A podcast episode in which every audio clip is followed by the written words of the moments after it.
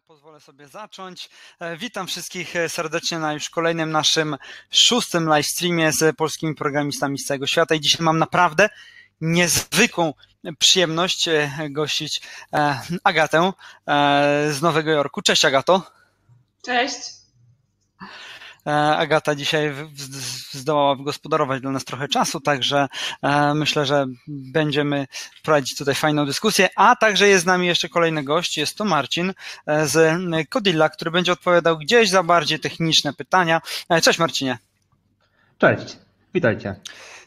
O, wszystkich nas słychać bardzo dobrze, więc ja tylko słowem wstępu chciałem właśnie podziękować e, moim dwóm fantastycznym partnerom, czyli InfoShare Academy, które prowadzi kursy stacjonarne e, programowania, a także Codili, która z kolei prowadzi internetowe bootcampy z gwarancją zatrudnienia, tak słyszałem, e, więc na hasło Just Join macie zniżkę odpowiednio 5-10% u nich na kursy.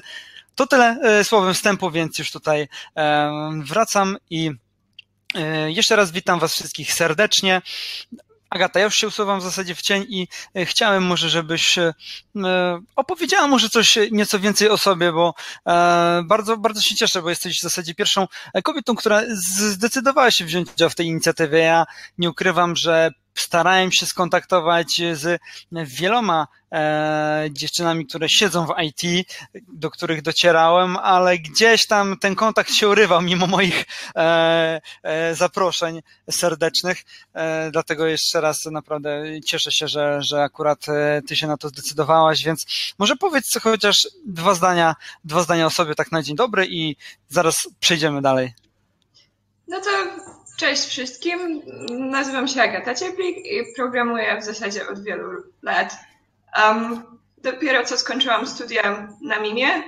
Oczywiście studiowałam informatykę. Teraz mieszkam w Nowym Jorku i pracuję dla Dropboxa. Świetnie. A opowiedz może, przepraszam, jak się ta twoja e, historia zaczęła? Kiedy po raz pierwszy gdzieś pojawiła się u ciebie ta zajawka taka na e, programowanie, e, to już od zawsze wiedziałeś, że gdzieś tam komputery, e, do komputerów cię bardziej ciągnie, czy od czego to się zaczęło? Znaczy w ogóle ta historia to chyba sięga aż pierwszej klasy podstawówki. Um, ale nie wiedziałam od samego początku, że zostanę programistką. To jakby wyszło w praniu po dłuższym czasie. Zaczęło się od tego, że Um, uczyliśmy się w klasie na lekcjach informatyki programować w logomocji. Wiadomo, ten żółwik, który chodził sobie 100 kroków do przodu i tak dalej. Potem um, z samych rysunków kwadratów i trójkątów przerodziło się to w jakieś pierwsze um, zadania z rekurencją i tak dalej, i tak dalej. I w szóstej klasie podstawówki wygrałam konkurs. Znaczy, tak dokładnie to miałam trzecie miejsce, więc to tak nie, nie, nie żeby grałam. I bardzo ciekawa Ale na podium. akurat związana, bo um, mój nauczyciel informatyki, z którym jechałam wtedy po odbiór nagrody, bardzo rzadko jeździł samochodem. I tego dnia no, przyjechał autem, żeby zawieźć e, mnie na odbiór nagrody, na całą taką galę i tak dalej. Rozejrzał się po parkingu, stwierdził, no dobra, nic nie jedzie, wsiadł do samochodu i zaczął cofać, już potem nie patrząc do tyłu. I jeszcze nie wyjechaliśmy z tego parkingu, a on już wjechał w e, jakiś samochód. Więc ja, wtedy rezolutna dwunastoletnia Agata, wyjęłam wtedy mój cegłofon, bo w tamtych czasach to miałam taką tą wielką Motorola jeszcze wtedy. I wysłałam SMS-a do wszystkich, do mamy, do znajomych z klasy. Hej, właśnie mieliśmy wypadek, jeszcze nie wyjechaliśmy od podszkoły. No potem wyłączyłam telefon, no bo przecież nie może mi zadzwonić w czasie odbioru nagród i tak dalej, więc no dla bezpieczeństwa wyłączyłam. Jak po paru godzinach go z powrotem odpaliłam i zobaczyłam, to było po prostu milion jakichś nieodebranych połączeń, SMS-y od wszystkich, kto jeszcze żyje i tak dalej, i tak dalej. Ale ja w ogóle strasznie nienawidziłam tej logomocji. To była dla mnie taka no, ciężka sprawa. Więc w gimnazjum się zbuntowałam i postanowiłam się już na te konkursy nie zapisywać. Co przypłaciłam tym, że moja wychowawczyni strasznie się na mnie denerwowała i tak moi nauczyciele mnie sami zapisywali na te konkursy. Aha, Ale wiedzieli, że masz tą byłam skupiona na tym, żeby nie wiem, w gimnazjum na przykład robiłam też olimpiadę filozoficzną, więc nie byłam jakoś tak szczególnie ukierunkowana na żaden z tych um, tematów bardziej. Co ciekawe... Czemu nie filozofia? No, no właśnie. Um, bo w gimnazjum bodajże pierwszej czy drugiej klasie zrobili w naszej klasie taki Dream Team, który się składał z czterech osób. E, ja, e, taki jeden kolega, który był takim, no myślę, że nazwalibyśmy go nerdem. Jeden kolega, który w ogóle nie zajmował się informatyką i nic nie wiedział. I koleżanka, która nie wiem w sumie, co robiła w tym teamie, ale zostaliśmy jakby wybrani do tego, żeby stworzyć stronę internetową klasy. Nikt z nas nie miał zielonego pojęcia o tym, jak taką stronę zrobić, więc to była po prostu droga przez mękę i nasza pierwsza strona miała, była zrobiona najpierw w iframe'ach, a potem zaczęliśmy używać tabelek, żeby to wszystko ładnie wyglądało. Więc to była pierwsza strona w HTML-u w tabelkach. Um, I na koniec roku każdy z nas dostało książkę w ramach takiego podziękowania, że stworzyliśmy tę stronę. Pamiętam, że jeden chłopak dostał coś z fantazy. Ta dziewczyna też dostała jakąś taką książkę przygodową. Ten kolega nerd dostał a, jakąś Biblię HTML-a, a ja dostałam książkę pod tytułem PHP ćwiczenia praktyczne którą w zasadzie potem przeczytałam i bardzo mi się ta wiedza przydała, bo na przykład w liceum już nie musiałam pisać klasówek z PHP. Aha, czyli byłaś do przodu już w zasadzie e, parę klas. A w liceum już poszłaś na Matwis, podejrzewam, i tam już e, tą wiedzę jeszcze bardziej rozwijałaś, tak? Jak to już wyglądało? Czy w liceum już wiedziałaś, że jednak filozofia poszła definitywnie w odstawkę? Skupiamy się gdzieś tam na szeroko pojętej informatyce, programowaniu? Z tym liceum to też było tak, że ja je trochę przypadkiem wybrałam, bo wszyscy moi znajomi z gimnazjum to oni mieli takie ciśnienie, żeby wybrać jakąś fajną szkołę, a ja kompletnie nie miałam pojęcia, co, co wybrać. Jeszcze się buntowałam, że jak to? Jestem, dopiero mam, nie wiem, 15 lat i już mam decydować o swoim życiu, że to w ogóle do niczego niepodobne. Więc ja tak siedziałam sobie, gderałam, że nie wiem jaką szkołę, aż któregoś razu po prostu nie pamiętam, czy wracaliśmy z wycieczki, czy coś tam. Kolega jechał na dzień otwarty w Czeckim, pojechałam razem z nim i stwierdziłam, no dobra, to jest fajna szkoła, więc tam złożyłam podanie, a że akurat Matinf miał wyższe progi niż klasa humanistyczna, to je umieściłam w takiej kolejności, że najpierw był Matinf, a drugą klasą mojego wyboru było, e, była klasa humanistyczna. No i dostałam się do Matinfu i tyle. Okej, okay, tam już wiedziałaś, że jednak e, złapałaś tego bakcyla, tak? Jak, jak tak. to było? Um, to było tak, że w ogóle mieliśmy dwie grupy i e, w klasie. Był podział na języki i tak dalej, i informatyka tak samo odbywała się e, w, w grupach. No i to już był taki moment, kiedy pierwszy raz byłam jedyną dziewczyną w grupie. Więc znowu, wszyscy moi koledzy grali wtedy w. Jak to się nazywało? W Counter-Strike'a. No właśnie nie. O, Unreal Tournament, bo to było Aha. dostępne na wszystkich komputerach. A więc oni w to grali, a ja po prostu siedziałam i nerdziłam. I no, nie wiem, robiłam te zadania, uczyłam się i tak dalej. Um, co jakby potem się przyłożyło na to, że w drugiej klasie, kiedy uczyliśmy się robić strony, inter strony internetowe i była taka klasówka właśnie z PHP, to ja ją rozpykałam w 15 minut, a potem rozsiadłam się przy stole i wyjęłam sobie I za... sałatkę i zaczęłam jeść tą sałatkę, kiedy wszyscy tam siedzieli, się męczyli, robili ją klasówkę. E... Drugi kolega... Myślałem, że sama Unreala włączyłaś. Nie, Wtedy pamiętam, że jeszcze jeden kolega zgłosił nieprzygotowanie do klasówki, więc po prostu siedział obok mnie i on sobie jadł kanapkę. Zrobiliśmy sobie po prostu taki piknik na środku klasy, kiedy wszyscy pisali klasówkę i nasz nauczyciel informatyki mało się wtedy nie posikał ze śmiechu i proponował nam jeszcze kawkę do naszego pikniku. A, no to ładnie. Czyli domyślam się, że przez to liceum przeszłaś się jak burza i w zasadzie nie miałaś problemu, żeby się dostać już na, na studia stricte związane też pewnie z IT tak, nie miałam problemu, żeby się dostać, czy jak burza przez liceum, to aż tak bym tego nie nazywała. No dobra. A gdzie poszłaś na studia? E, na Uniwersytet Warszawski na MIN. To jest okay. E, Wydział Matematyki, Informatyki i tej nieszczęsnej mechaniki, która istnieje z nazwy. Domyślam się, że dla ciebie najwięcej było tej informatyki. Tak. I już na studiach e, robiłaś jakieś różne praktyki, wyjeżdżałaś za granicę na jakieś staże. E, opowiedz może coś, coś o tym więcej. W ogóle kwestia pracy to też pierwsze moje kroki, to pamiętam chyba dopiero, chyba już jak szłam do liceum, to stwierdziłam, no przecież już przeczytałam PHP ćwiczenia praktyczne, w związku z czym zrobiłam jakąś pierwszą stronę, wizytówkę dla jakiegoś gościa i pamiętam, że e, tak zarobione jakieś pierwsze pieniądze, to było dosłownie, nie wiem, kilka stówek, wydałam praktycznie od razu na jakieś e, rzeczy w stylu, nie wiem, kostium kąpielowy i w ogóle wszystko, co kupowałam wtedy na wakacje. No, um, prawidłowo. I potem też w liceum byłam już no, taka pewna siebie, że zaczęłam, e, że umieściłam jakieś ogłoszenie na Gumtree czy coś tam, że e, nie, przepraszam, szukałam wtedy na Gumtree różnych ogłoszeń o pracy. I um, jedna firma z Warszawy, która w sumie jest całkiem spoko i oni teraz całkiem nieźle prosperują.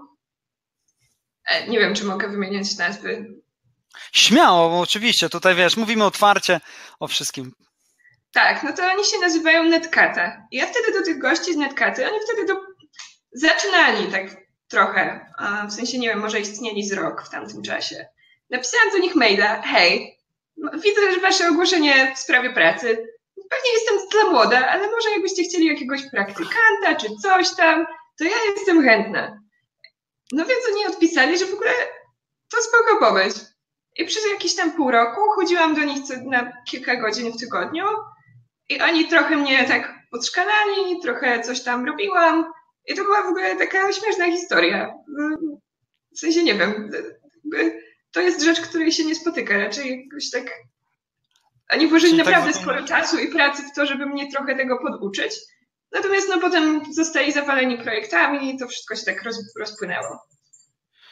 Okej, okay, a pierwsza twoja poważniejsza praktyka właśnie? To już po liceum napisałam, wtedy już stworzyłam swoje własne ogłoszenie na Gantry i z tego ogłoszenia napisał do mnie e, Krzysztof Kulewski, który obecnie pracuje w Google, um, że hej, widział moje ogłoszenie, wie, że teraz będę zaczynała studia na MIMie i że jest taka firma, nazywa się DCS i mają taki dział R&D, który akurat tuż przy samym wydziale ma swój e, oddział. Oddział okazał się być po prostu mieszkaniem wynajętym tuż przy samym wydziale. I że robią stronki w Django i czy przypadkiem nie chciałabym przyjść na rozmowę rekrutacyjną. No i poszłam na tą rozmowę. Nikomu nie powiedziałam, bo się strasznie wstydziłam. I potem rodzice trochę byli na mnie źli, że to mógł być jakiś zboczeniec, który tylko wyłapuje jakieś dziewczyny z ogłoszeń i tak dalej. Na szczęście jakby okazało się to całkiem bezpieczne i to była moja pierwsza praca, w której przez półtora roku pracowałam. Zaczęłam od frontendu, czyli praktycznie robiłam tylko jakieś CSS-y i, i JavaScripty, ale mniej więcej po pół roku pracy tam e, przerzuciłam się już na pisanie w, w Django. I jak już ta Twoja przygoda z tą firmą się skończyła, to co było dalej? Rozglądałaś się, podejrzewam, za kolejnymi stażami nieco bardziej poważnymi. E, jak to dalej się wszystko potoczyło, powiedz? Um, mniej więcej w połowie drugiego roku kolega ze studiów powiedział, że firma, w której on pracuje, szuka pracowników. I po prostu poszłam na tę rozmowę rekrutacyjną. Na rozmowie rekrutacyjnej zostałam poproszona o napisanie pętli for, która wypisuje wszystkie liczby z tabelki. Um, napisałam to, bo to przecież nie jest jakoś szczególnie trudne, zwłaszcza dla studenta drugiego roku MIMU. Więc dostałam pracę i wtedy zaczęłam. Um, tam przepracowałam generalnie dwa lata i to była firma, która zajmuje się płatnościami mobilnymi, jakoś tam, wiecie, sprzedażą biletów i tak dalej, i tak dalej. I tam robiliśmy jakieś web serwisy i inne takie głupoty. Głupoty jednak. No dobra, to kiedy przestałaś robić głupoty, powiedz mi, i zajęłaś się czymś e, ciekawszym? Um, ja, ja, generalnie bardzo lubiłam tą pracę w tej firmie i to była bardzo dobra opcja, bo um, wiecie, no elastyczny czas pracy i, i, no tak, i to, że można było zaczynać, znaczy łączyć to wszystko ze studiami dziennymi było bardzo spoko. Do tego też na tyle miałam fajne kontakty z przełożonymi, że po prostu wzięłam sobie urlop na trzy miesiące i w czasie tego urlopu robiłam praktyki w Google w Londynie. Um, o, a podejrzewam, że to nie było takie łatwe, żeby się dostać na praktyki Google do Londynu. E, no nie, to nie było łatwe. Tym bardziej, że moje pierwsze rozmowy polegały na tym, że pisało do mnie kilku rekruterów z Google, po czym każdy mówił, wiesz co, mam dla ciebie złą informację, nie nadajesz się na tą pozycję. Po czym następnego dnia pisał inny i mówił, hej, mam dla ciebie świetną propozycję pracy w Google, stażu w Google. Może chcesz spróbować? Więc generalnie moja rekrutacja zaczęła się we wrześniu, potem w listopadzie stwierdzili, że jednak mnie nie chcą. Potem chyba w styczniu znowu się odezwali, że jednak mnie chcą. Mniej więcej do maja się to wszystko przeciągało, a praktyki miałam zacząć 1 lipca. Więc byłam już trochę zdenerwowana, że tak to wszystko się przeciąga. Właśnie. I w połowie maja do mnie napisali, hej, bo miałaś lecieć do Dublina, ale menadżer projektu, w którym miałaś pracować, właśnie zmienił pracę, w sensie odszedł od nas, więc trochę lipa, bo nie mamy dla ciebie menadżera, więc ten staż nie może się odbyć. No i przez to musiałam przejść jeszcze jakby kolejny etap rekrutacji. Jeszcze raz musiałam rozmawiać z jakimiś menadżerami, bo to zawsze te końcówki rekrutacyjne to są takie, że rozmawiasz z menadżerem i on określa, czy się nadajesz do tego teamu. W sensie pyta cię o jakieś tam twoje zainteresowania, to jak lubisz pracować, e, czy wolisz duże zespoły, czy małe zespoły i tak dalej, i tak dalej. Mm, no i po takiej kolejnej rozmowie zostałam e, przyjęta do Google'a na staż do Londynu, ale mój menadżer e, był w Brukseli, więc w Londynie dostałam jeszcze, jeszcze hosta, który się jakby miał mną zajmować tam na miejscu, a menadżer mniej więcej na dwa dni w tygodniu przyjeżdżał z Brukseli do Londynu. A potem czyli w czasie mojego trzymiesięcznego stażu na miesiąc wyjechał na wakacje. A, czyli dosyć mocno e, e, zniechęciłaś się, podejrzewam, do e, stażu, e, podczas tego stażu i ogólnie do chyba wiązania swojej przyszłości z Google, co? Powiedz. E, znaczy, nie, nie, nie było to takie nie było to takie jednoznaczne, no bo sporo moich znajomych jednak robiło staże w Google i wszystko sobie chwalili, w sensie każdy z nich był bardzo zadowolony. Zresztą, no to zawsze fajnie wygląda w CV, jak masz wpisane, że pracowałeś w Google czy cokolwiek.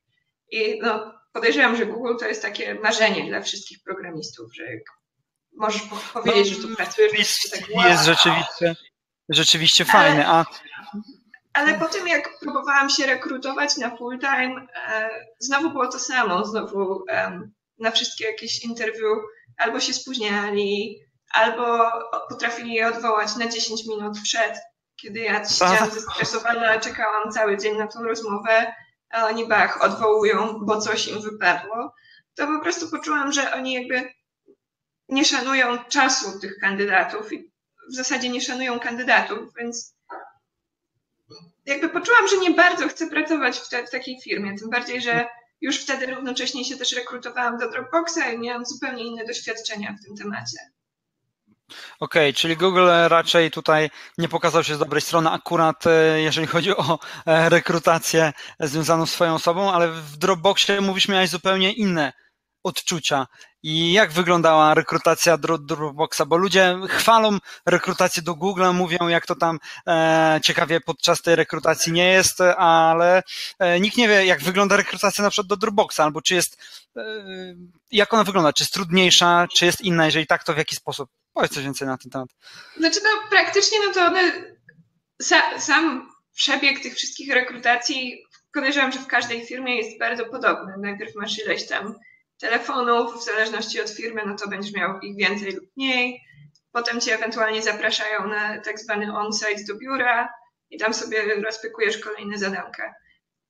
Jeśli chodzi o Dropbox, to ja miałam, odbyłam około dwóch rozmów telefonicznych, um, rozwiązując po prostu jakieś zadania techniczne i po tych dwóch rozmowach zosta zostałam zaproszona do nich do biura do San Francisco Oczywiście wszystko jakby odbywa się na koszt, na koszt firmy. Tam to było w ogóle straszne, bo siedziałam tam około 6 czy 7 godzin, z czego miałam 5 rozmów rekrutacyjnych, każda trwała godzinę i one wszystkie były takie techniczne. No, jakaś tam przerwa na, na lunch i jeszcze taka godzinna prezentacja um, produktów, które Dropbox robi. W tamtym czasie um, pokazywali mi właśnie paper, który jeszcze nie był w ogóle zaprezentowany poza Dropboxem. To był w ogóle 2015 rok. To był 2015 rok i tą, ten, ten cały proces rekrutacji przeszłaś pomyślnie i mhm. zaczęłaś tam ten swój staż, który też jakiś czas trwał. I yy, czy to już było docelowa rekrutacja na, do pracy dla Dropboxa? Nie, nie, nie. To już była docelowa rekrutacja do, do pracy do Dropboxa. Aha, od razu do pracy. Okej. Okay. Mhm. I w, w momencie, kiedy oni się po raz pierwszy do ciebie odezwali, do momentu, aż zaczęłaś tam rzeczywiście pracę, to ile czasu minęło? No minęło bardzo dużo czasu, bo pierwsze rozmowy z Dropboxem miałam mniej więcej we wrześniu 2015, a pracę rozpoczęłam w listopadzie 2016 roku. Czyli to wszystko ponad. Jakby, tak, to wszystko jakby wynika z tego, że troszeczkę sama przeciągałam tą rekrutację, e, bo chciałam mieć jakby w ręku kartę od, od Google'a też, a z nimi rekrutacja szła trochę dłużej. Um, poza tym, kiedy podpisałam ofertę, którą Dropbox mi złożył, to był mniej więcej styczeń, czy końcówka stycznia, początek lutego, to oni mają um, dopiero dwa, oni mają od tego momentu dwa miesiące, żeby w kwietniu złożyć moją, jakby w moim imieniu aplikację o wizę H1B. I ta aplikacja trwa trochę czasu, w zasadzie od kiedy się dowiedziałam, że moja aplikacja została wylosowana, to był czerwiec, do momentu, kiedy dostałam wpis w paszporcie, że mogę lecieć, to minęły kolejne prawie trzy miesiące, bo wizę miałam, dostałam tak w paszporcie dopiero na początku września. I wtedy z tą wizą H1B można zacząć pracę od 1 października, ale y, rozmawiając z Dropboxem na początku roku, chyba przewidziałam to, że mogę mieć obsługę w y, oddaniu mojej pracy magisterskiej i zawczasu poprosiłam, żebyśmy zaczęli e, pod koniec listopada. Okej, okay, czyli w tym czas tak naprawdę, który ciągnął się ponad rok, po prostu w dalszym ciągu studiowałaś, tak? E, tak. Bo jeszcze kończyłaś studia, ale e, z tego, z tego co kojarzę i z tego co chyba mówiłaś, również brałaś udział w ciekawym hackatonie Facebooka tak? Czy to tak. też się złożyło tak. mniej więcej w tym samym czasie? Bo myślę, że to jest coś ciekawego. Opowiedz w ogóle, co to było, jak to wyglądało. facebookowy, który e, wydaje mi się, że to był w ogóle pierwszy raz, kiedy organizowali e, etap, w, taki lokalny etap w Warszawie i to był rok 2014, to był listopad. I ja w ogóle nie planowałam tam iść, ale wszyscy moi znajomi ze studiów tak mówili, Boże, idziemy, będzie super. Nie wiedziałam za bardzo na czym polegają te hackatony, więc tylko tyle, co słyszałam, że idziemy sobie w sobotę i będziemy przez 24 godziny siedzieli z kompami i programowali i trzeba mieć jakiś projekt. No więc poszłam tam trochę na pałę, bez żadnego projektu, bez niczego. Wzięłam tylko laptopa ze sobą. Um, w międzyczasie zdążyłam wymyślić, co mogę zrobić. I już na samym hackatonie udało mi się zebrać zespół. W zespole byłam ja i moich dwóch kolegów i napisaliśmy aplikację, która e, radośnie się nazywała Files for Groups. I chodziło o to, że um, nie wiem, jak wy korzystacie z Facebooka, ale przynajmniej na moich, znaczy z moimi znajomymi ze studiów, to wrzucaliśmy sobie na grupie na Facebooku bardzo dużo plików. Większość z nich była w postaci linków, czy do Dropboxa, czy do Google Drive'a, czy do jakiegoś, e, nie wiem, serwisu, w którym można uploadować i tak dalej. I potem te linki po prostu ginęły.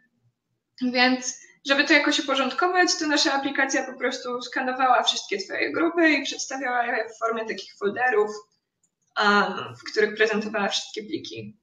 To był bardzo prosty projekt, ale po 24 godzinach, jakby od, od momentu, kiedy skończyliśmy chodzić, to on już był działającą aplikacją.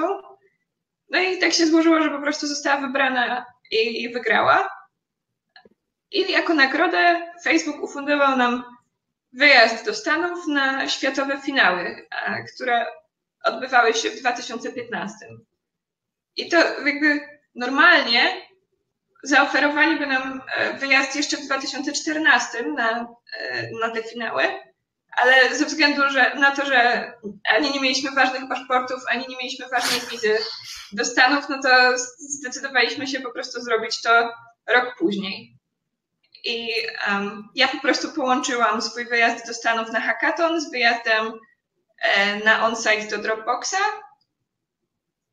A firmy płaciły za bilety, to jeszcze poprosiłam, żeby to jakby rozciągnęli w czasie i po prostu to była dla mnie taka od razu trzytygodniowa wycieczka do Stanów, gdzie tam troszkę sobie pozwiedzałam tego San Francisco i tak dalej. No, nie powiem. E, też bym się wybrał w taką trzytygodniową wycieczkę po San Francisco i okolicach, e, gdzie jeszcze Dropbox czy Facebook fundowałby mi bilety, także super sprawa. Złożyłaś zespół w sumie sama e, i pojechałaś sobie z nim na, na finały facebookowe. Myślę, że to jest też fajna opcja, żeby się gdzieś pokazać dalej. A jak byłaś podczas tego hackatonu, to podejrzewam, że odbywał się on w, oczywiście w Facebooku, więc e, miałaś możliwość do tego, aby gdzieś tam zobaczyć, jak to wygląda, jak wygląda Facebook od środka.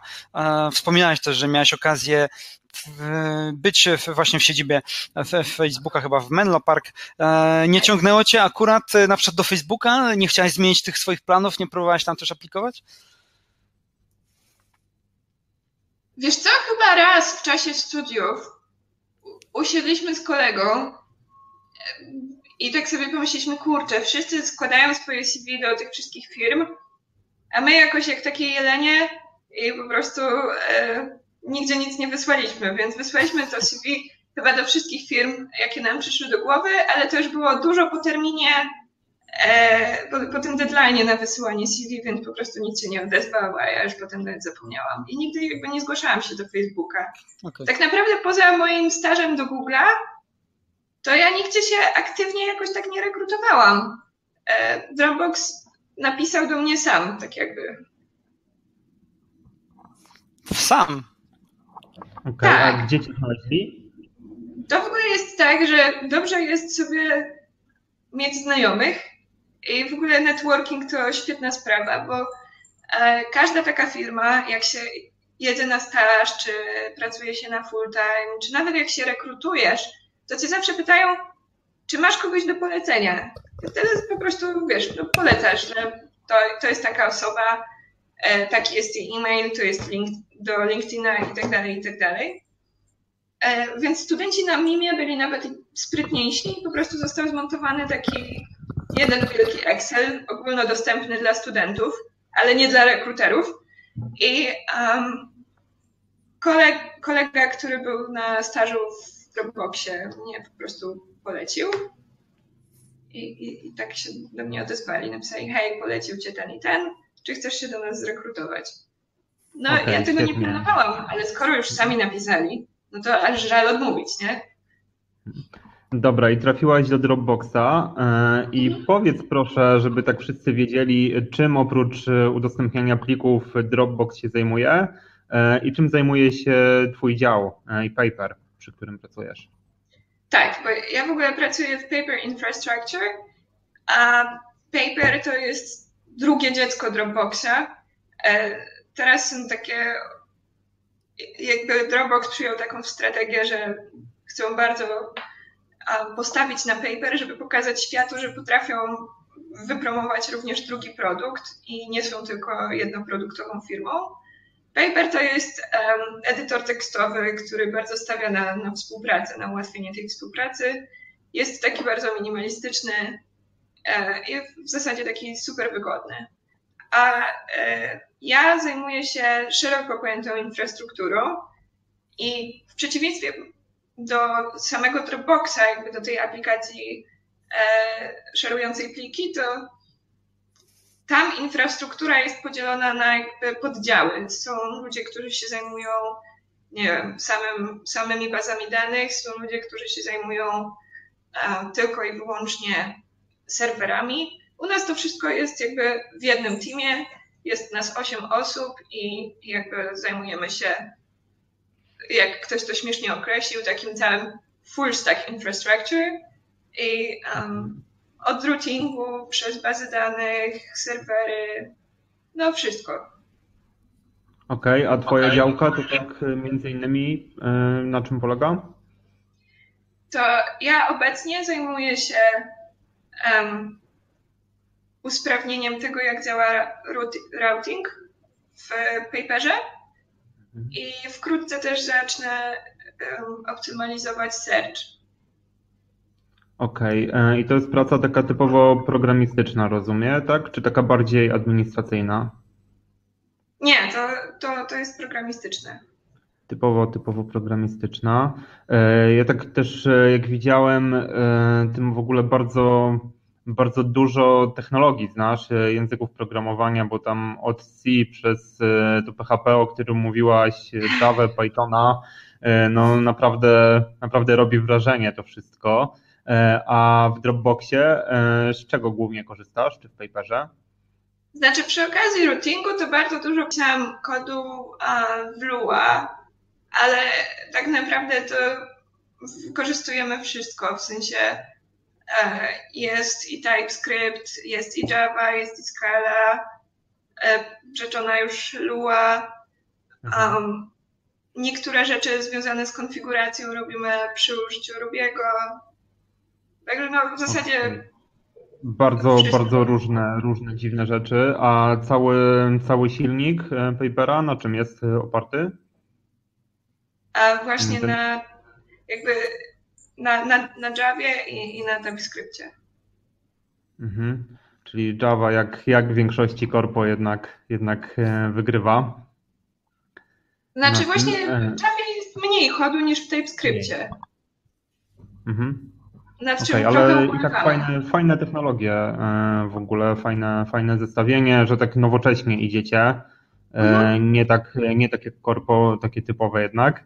E, a tak z ciekawości, której wersji Java używacie? No bo teraz wiadomo, ósemka taka modna, a z drugiej strony piątka, szóstka jeszcze cały czas w użyciu są.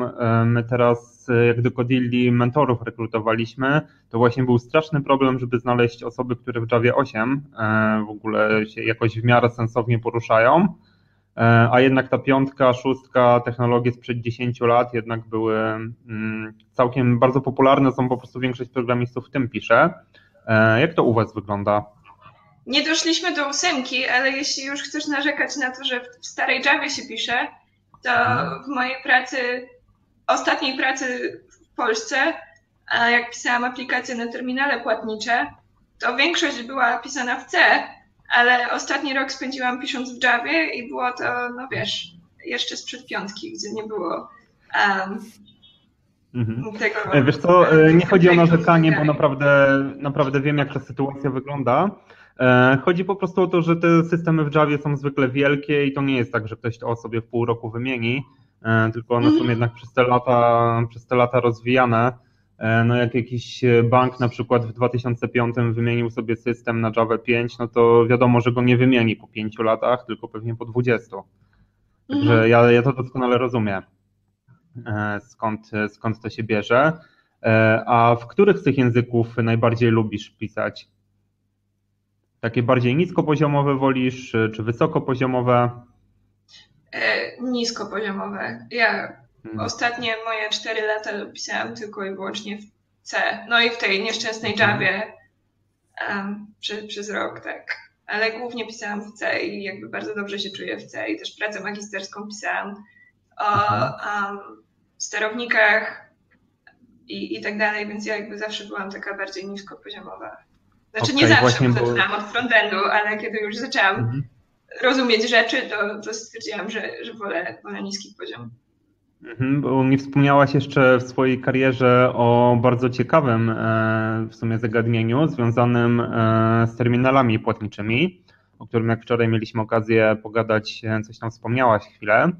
Mhm. To jest taki moim zdaniem ciekawy temat, bo obecnie jak tak widzę na rynek programowania, jak my, jak do nas się na przykład osoby zgłaszają, które chcą się zacząć uczyć, to zawsze są takie pytania typu, czy ja mam robić frontend, czy ja mam się zająć Javą. To ewentualnie niektórzy gdzieś tam słyszeli o programowaniu gier i czy mogę robić gry, e, ale mało kto w ogóle ma pojęcie, że jest masa urządzeń, które e, też trzeba jakoś oprogramować, e, czyli właśnie zaczynając, nie wiem, od mikrofalówki przez sam, sam ten soft w telefonie, takie wszystkie rzeczy. Jakbyś mogła jeszcze opowiedzieć o właśnie o tych, o tych terminalach, co tam się dokładnie robi, do czego to C tam jest wykorzystywane, jakie problemy może są? To e, w ogóle jakby już w mojej drugiej pracy miałam wtedy do czynienia z tymi płatnościami, właśnie czy tam bilety, czy jakieś mobilne płatności, więc terminale płatnicze i przetwarzanie danych kartowych na terminalach było jakby takim naturalnym kolejnym krokiem. Um, C, no to w zasadzie to, to jest tak, że te terminale to są bardzo prymitywne urządzenia. My do tego jeszcze współpracowaliśmy e, z chińskim producentem sprzętu, więc to już w ogóle jakby było jeszcze bardziej okrojone. Większość z nich była oparta na takim bardzo okrojonym Linuxie, mm, ale nie wszystkie. Pierwsze terminale, z którymi ta, ta firma pracowała zaraz jak ja przyszłam do pracy, miały taki właśnie autorski chiński system operacyjny, e, który wymagał jakiegoś kompilatora bezpośrednio od producenta. Nie było e, na nim zbyt wielu dodatkowych bibliotek i można było pisać tylko i wyłącznie w C też zarówno jakby flash, jak i RAM były bardzo ograniczone, więc to wszystko było trochę dziwne i ja na szczęście nie musiałam za bardzo na tym terminalu pisać. Od razu wzięłam się za te, które um, miały właśnie tego ograniczonego Linuxa. Tak naprawdę moglibyśmy pisać od razu w C++, bo producent dostarczył odpowiedni kompilator i tak dalej. A to w ogóle były te cross-kompilatory, to są takie cross-kompilatory, nie wiem, czy są tu osoby, które się takimi rzeczami interesują, ale... Co, pewnie podejrzewam, że zbyt techniczny temat już. Okej, okay. To, to nie będę mówić. E, w każdym razie... Będzie chciał. To, to w ogóle była śmieszna historia, bo um, jak się dowiedziałam, że będziemy pisać w C i że w ogóle terminale i że taki niski poziom, że urządzenia, że coś tam, to stwierdziłam, no to przecież nikt nie będzie do tego używał Windowsa. Więc na e, takim, e, na, na szybko jeszcze przed rozpoczęciem pracy, a miałam pracować na własnym laptopie, wyczyściłam całego laptopa, wyczyściłam wszystkie jakieś tam e, te partycje, które Windows tam sobie robi ukryte, żeby tam odzyskiwać system. Wgrałam, znaczy zainstalowałam sobie Linuxa, wszystko sobie skonfigurowałam, przychodzę zadowolona do pracy i okazuje się, że te, te, nie ma sterowników do tych terminali, żeby podłączyć je e, i żeby można było w ogóle wgrać do nich aplikacje, nie używając Windowsa. I w tym momencie było takie, no nie, no po prostu nie. Um, dlatego też spędziłam w ogóle pierwsze dwa tygodnie tej, w tej pracy. Miałam trochę się zapoznać z systemem i z tym, jak to, jak to się na to pisze i tak dalej. Więc moje zapoznawanie się przez pierwsze dwa tygodnie polegało na tym, że od, przeczytałam wszystkie możliwe manuale e, dedykowane jakby deweloperom dotyczące tych terminali. Zajrzałam w każdą dziurę, e, przejrzałam wszystkie dodatkowe opcje w panelu administracyjnym terminala, żeby rozkminić, jak można E, instalować na nie aplikacje bez e, Linuxa, e, bez sterownika na komputer, bez podłączania terminala bezpośrednio do komputera. Do tego jeszcze całe środowisko dostarczone przez producenta było oczywiście przygotowane pod Windowsa, więc siedziałam jeszcze przez parę dni i um, trochę oszukiwałam, żeby mój komputer myślał, że umie to uruchomić i te wszystkie kompilatory i tak dalej, więc trochę się nagrzebałam, ale dzięki temu po tych dwóch tygodniach wiedziałam wszystko, co siedzi w tym terminalu i um, co można zrobić, żeby tam trochę zahakować i żeby działało. I w zasadzie przez dwa lata nie potrzebowałam za bardzo Windowsa. Mm. Tak, i stąd też się wziął mój pomysł na pracę magisterską tak naprawdę. A jaki miałaś tytuł? E, metody, e, metody portowania sterowników urządzeń z systemu Windows na Linux. Okej, okay, czyli coś podobnego, co zrobiłaś, ale ja, ja mam też taki background właśnie niskopoziomowy, bo elektronikę i telekomunikację studiowałem. E, też na jakimś tam stażu byłem właśnie. Z tego co pamiętam, to połowa tych problemów, które były przy programowaniu właśnie takim w C++, to było właśnie jakieś obchodzenie problemów z producentami sprzętu, że a to jakiejś biblioteki nie ma, a to jakiegoś sterownika, a tego samego programowania to już tam później były takie właśnie podstawy typu jakieś przelecenie się po pętli for, czy tam połączenie się e, po TCP/IP z kimś tam. Mm, tutaj e, pytania ciekawe padły w międzyczasie na czacie. E, tak polecałabyś na początek komuś, kto dopiero zaczyna programować, zająć się C, czy raczej czymś takim bardziej namacalnym, co bardziej od razu widać? Zależy, co rozumiesz przez co bardziej od razu widać. Mm, no w, no w C tych efektów raczej, raczej nie widzisz tak szybko, właśnie są takie problemy, jakieś obchodzenie. E, w takiej Javie jest tak pośrednio, że masz praktycznie takie bardziej, e, bardziej widoczne rzeczy, a masz jakiś typowy frontend e, JavaScript, gdzie po pięciu minutach już coś tam możesz zobaczyć, jakieś efekty. Znaczy myślę, że warto zacząć od jakiegoś takiego prostego frontendu, żeby po prostu ogarnąć że się potrafi. Natomiast ja, ja w ogóle jestem strasznie zła na te wysokopoziomowe języki, bo wiele osób e, uczy się ich używać, ale na przykład nie do końca rozumie, co jest jakby pod spodem i jak to działa. Co jakby potem może troszeczkę przeszkadzać jakby w dalszej karierze. Dlatego no ja na przykład się cieszę, że mm, na studiach mieliśmy takie, sporo takiego backgroundu jak to wszystko działa i co jest pod spodem i zamiast skupiać się na konkretnej technologii, to po prostu, nie wiem, no była i algorytmika, ale były i systemy operacyjne i, i były kompilatory, więc jakby zupełnie inaczej się wtedy programuje, kiedy wiadomo jak to działa e, od środka. No, rozumiem. Do nas też zresztą, jak ludzie na szkolenia przychodzą, to też wielu się wydaje, że one coś tam widziały, a tak naprawdę korzystały z Bootstrapa albo sobie zainstalowały WordPressa i nie wiedzą nawet, że tam jakieś PHP pod spodem jest, także widzą sobie tylko ten czubek i mhm. wydaje im się, że wydaje im się, że wszystko, e, że już bardzo dużo wiedzą. E, a takie chyba ostatnie pytanie przed przerwą będzie, prawda Piotrze? No, myślę, że tak. Dobra, to jeszcze jedno pytanie z czata. E, jak widzisz e, przyszłość tych języków, e, o których, o których do tej pory wspomniałaś? Myślisz, że któryś jest bardziej przyszłościowy, albo że w któryś już nie warto się angażować w ogóle? Z tymi językami to też zależy.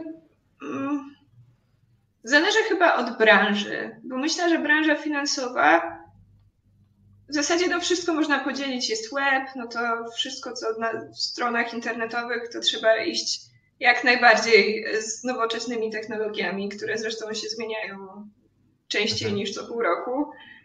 E, ale są takie, są takie branże, czy takie jakieś tematy, które no, to są po prostu takie tematy betony.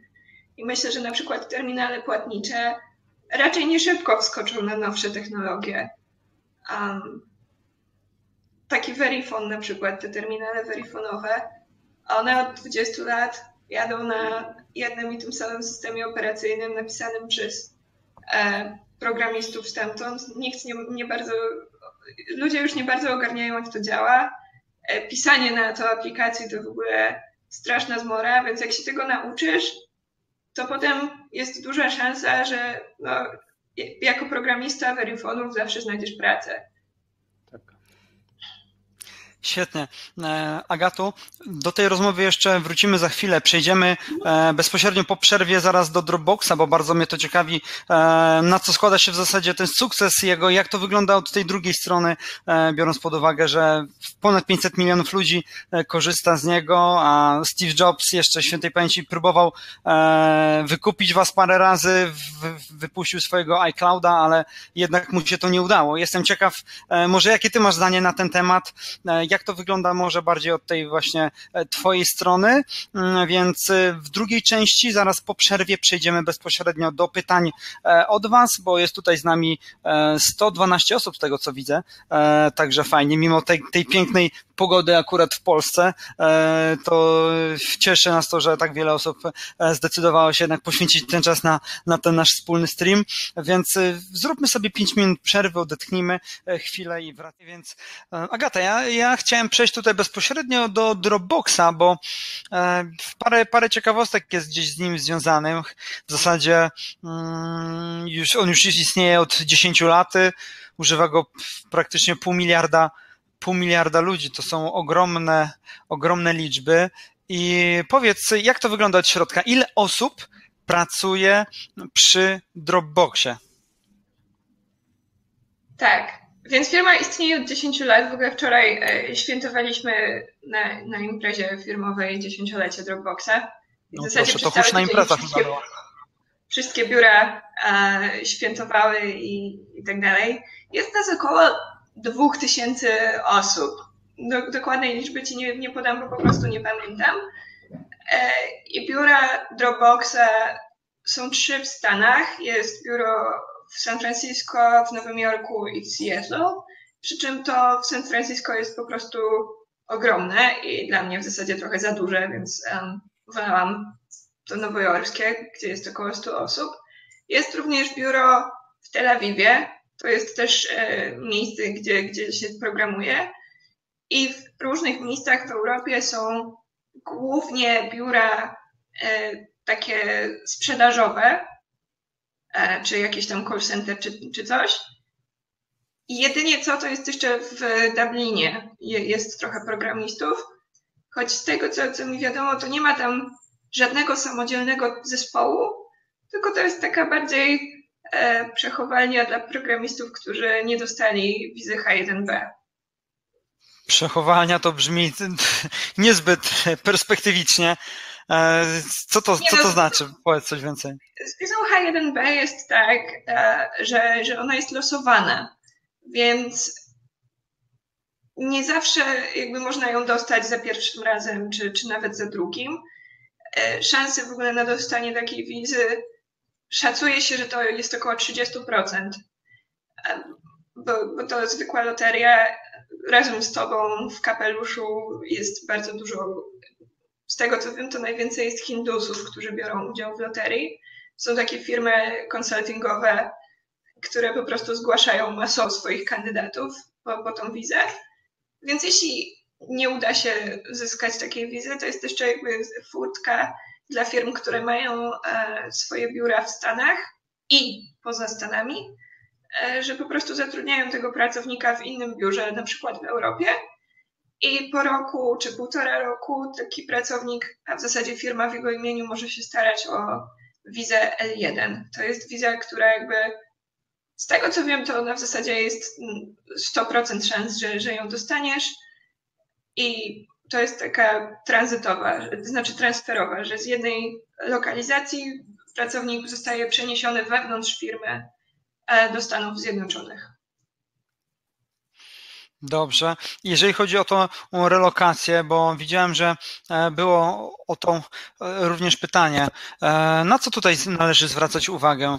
Możesz coś więcej powiedzieć o tym, jak wyglądała w ogóle Twoja relokacja, bo podejrzewam, że z tym jest też związana jakaś ciekawa historia.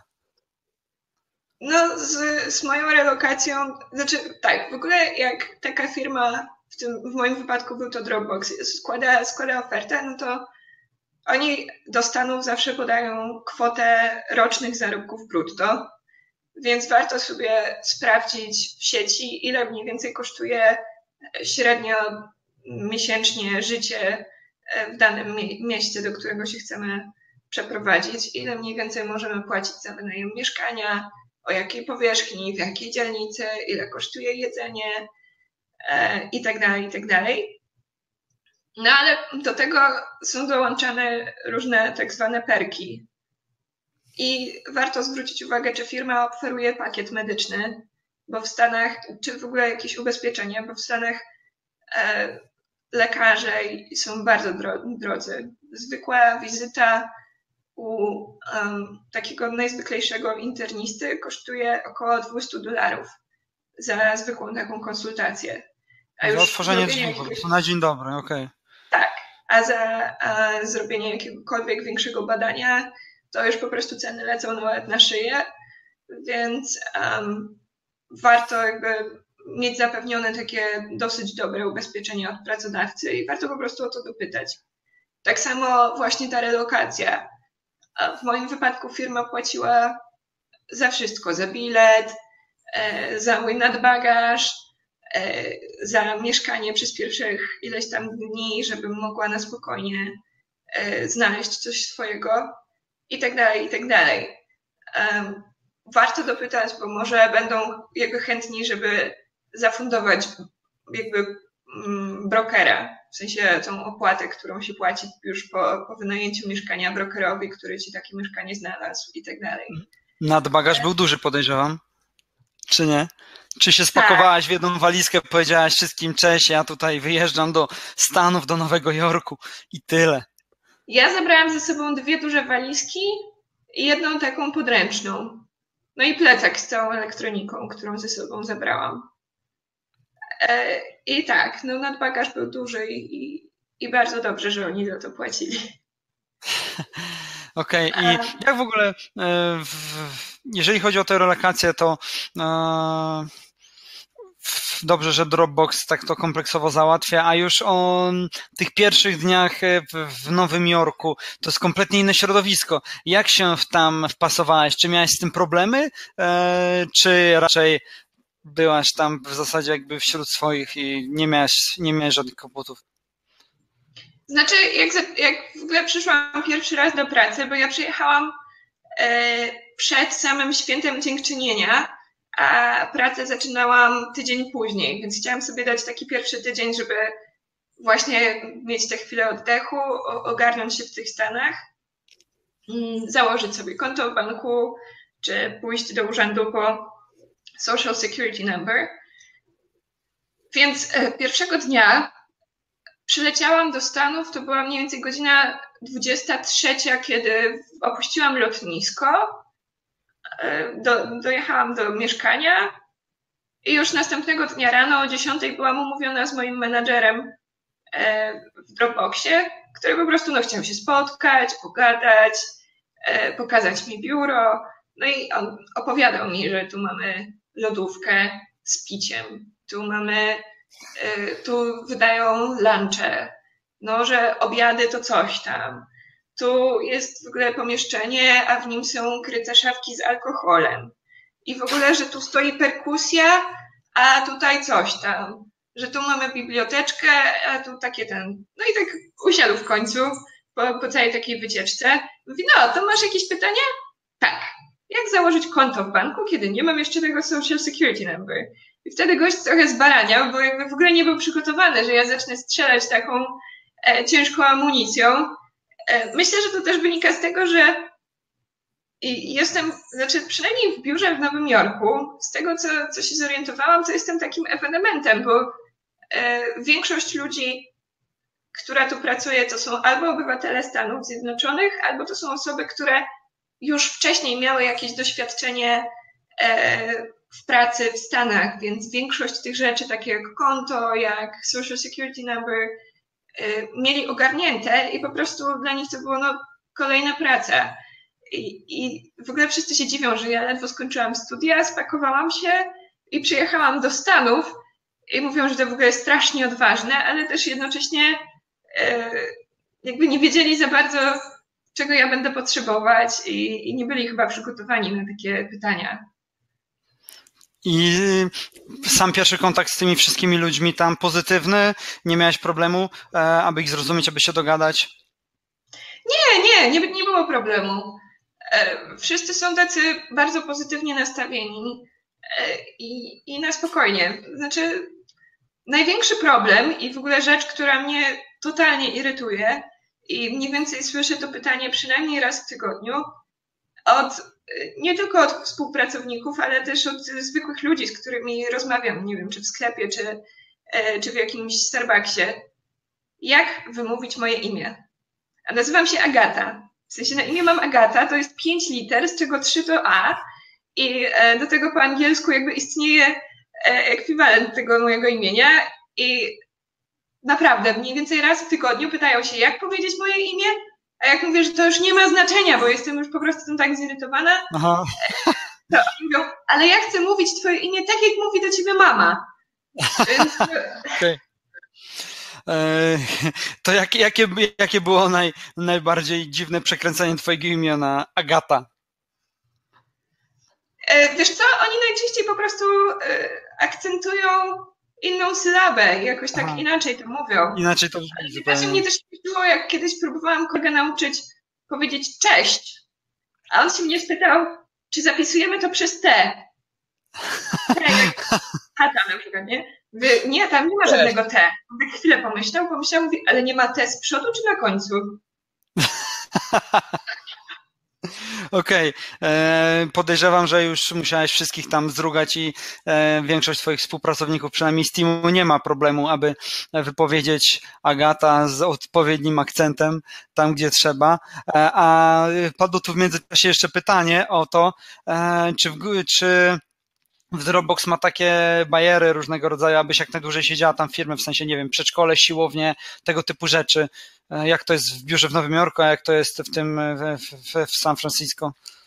No więc w biurze w San Francisco jest e, trochę więcej takich e, rzeczy. Jest na przykład siłownia bezpośrednio w biurze, jest nawet takie miejsce, gdzie można wysyłać swoje paczki E, także nie trzeba nawet iść czy na pocztę, czy do jakiegoś e, UPS-u, tylko po prostu idziesz do pracy, a przy okazji wysyłasz paczkę.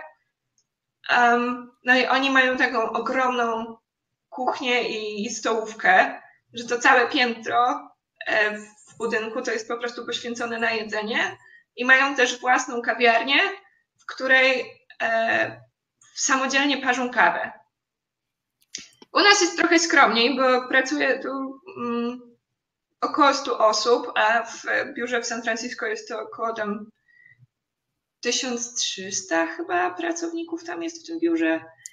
E, więc też no, jakby mamy trochę inne potrzeby. Nie mamy na przykład siłowni bezpośrednio w biurze, ale raz w tygodniu przychodzi trener jogi e, i, i odbywają się zajęcia z jogi. No jest jakaś tam biblioteczka, jest stół do ping-ponga. E, zresztą każdy w ogóle zaczyna swój dzień pracy w innych godzinach. Ja mniej więcej zaczynam około 11.30 i siedzę. To chyba przychodzisz jako ostatnia, co? I, I wychodzisz jako pierwsza. Nie, nie, nie wychodzę jako tak pierwsza. Tak powinno być. Chciałam się zastanawiać, czy jestem ostatnia. Myślę, że jest jeszcze jeden menadżer, który przychodzi koło 12 ale, ale tak. No, ja po prostu działam w strefie czasowej y, z Kalifornii. Się z resztą naszego zespołu z San Francisco. Okej, okay, bo tak się zastanawiałem właśnie, jak wygląda twój typowy dzień pracy. Czy dużo kodujesz, e, czy, czy to tak naprawdę większość tego czasu spędzasz może na spotkaniach, może dużo odpowiadasz na maile? Jak to wygląda w Dropboxie? Może dużo siedzisz na Dropboxie? E, to tak, to e, wszyscy pracownicy używamy e, Dropboxa, używamy Papera, całe nasze Paper? firmowe... Podejrzewam, że nikt tego jeszcze tutaj nie wie z naszych rozmówców, albo bardzo mało osób, więc rozjaśnijmy. No to jest taki edytor, który Dropbox um, stworzył. Znaczy w zasadzie to tak nie można powiedzieć, że stworzył go od zera, bo to już mniej więcej tam 10 lat temu powstał powstała pierwsza tego wersja.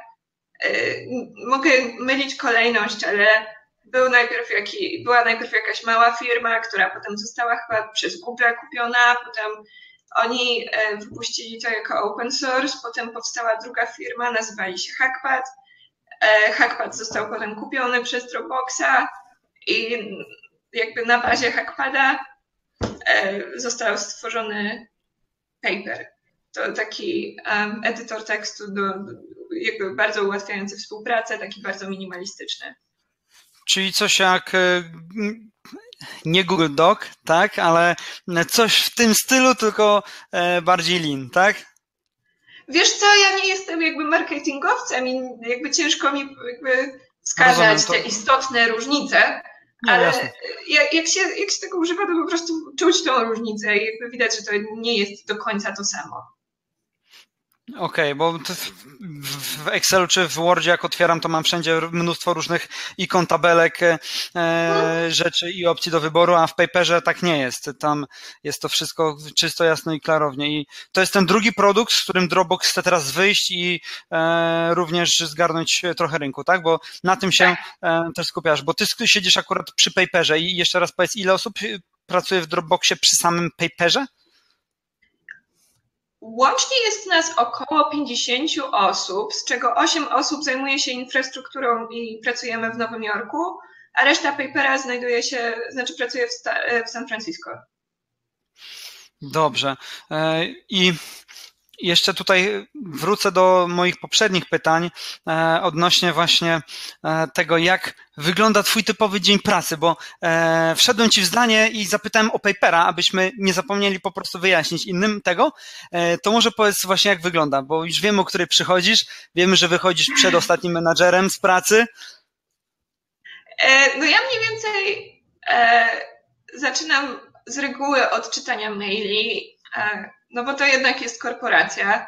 I mimo tego, że trochę jakby nasz zespół paperowy to taki startup w firmie, e, to jednak jeśli ktokolwiek pracował kiedyś w korporacji, to wie, że jednego dnia można dostać ze 100 maili, z czego dotyczą ciebie mniej więcej dwa.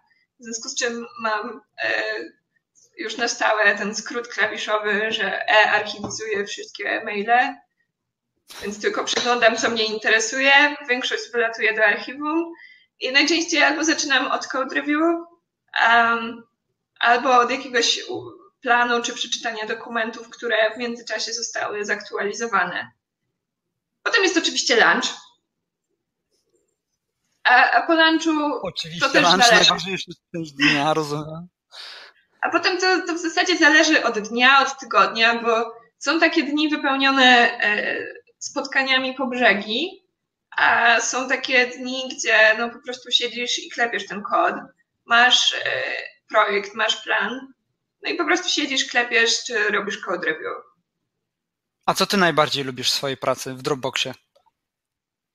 No ja najbardziej lubię ten moment, kiedy się klepie kod i potem, kiedy wszystko wchodzi na produkcję i widzisz, jak na e, grafach e, widać, że coś tam działa szybciej albo że przybywa jakoś użytkowników, a zmniejsza się obciążenie procesora. W sensie jak czujesz, że to, co zrobiłeś, naprawdę e, zaczyna działać. Dobra, rozumiem. E, I zastanawiam się, e, jak to jest, bo ty mówisz, że sprawdzasz się w tej swojej pracy i robisz ją fajnie. A co w sytuacji w Dropboxie, gdy ktoś jednak, no powiedzmy sobie, odstaje troszeczkę? Czy są jakieś programy do szkalania pracowników? Bo padło takie pytanie na, na czacie. E, to w ogóle jest tak, że pierwsze e, sześć tygodni to jest tak zwany e, residency program.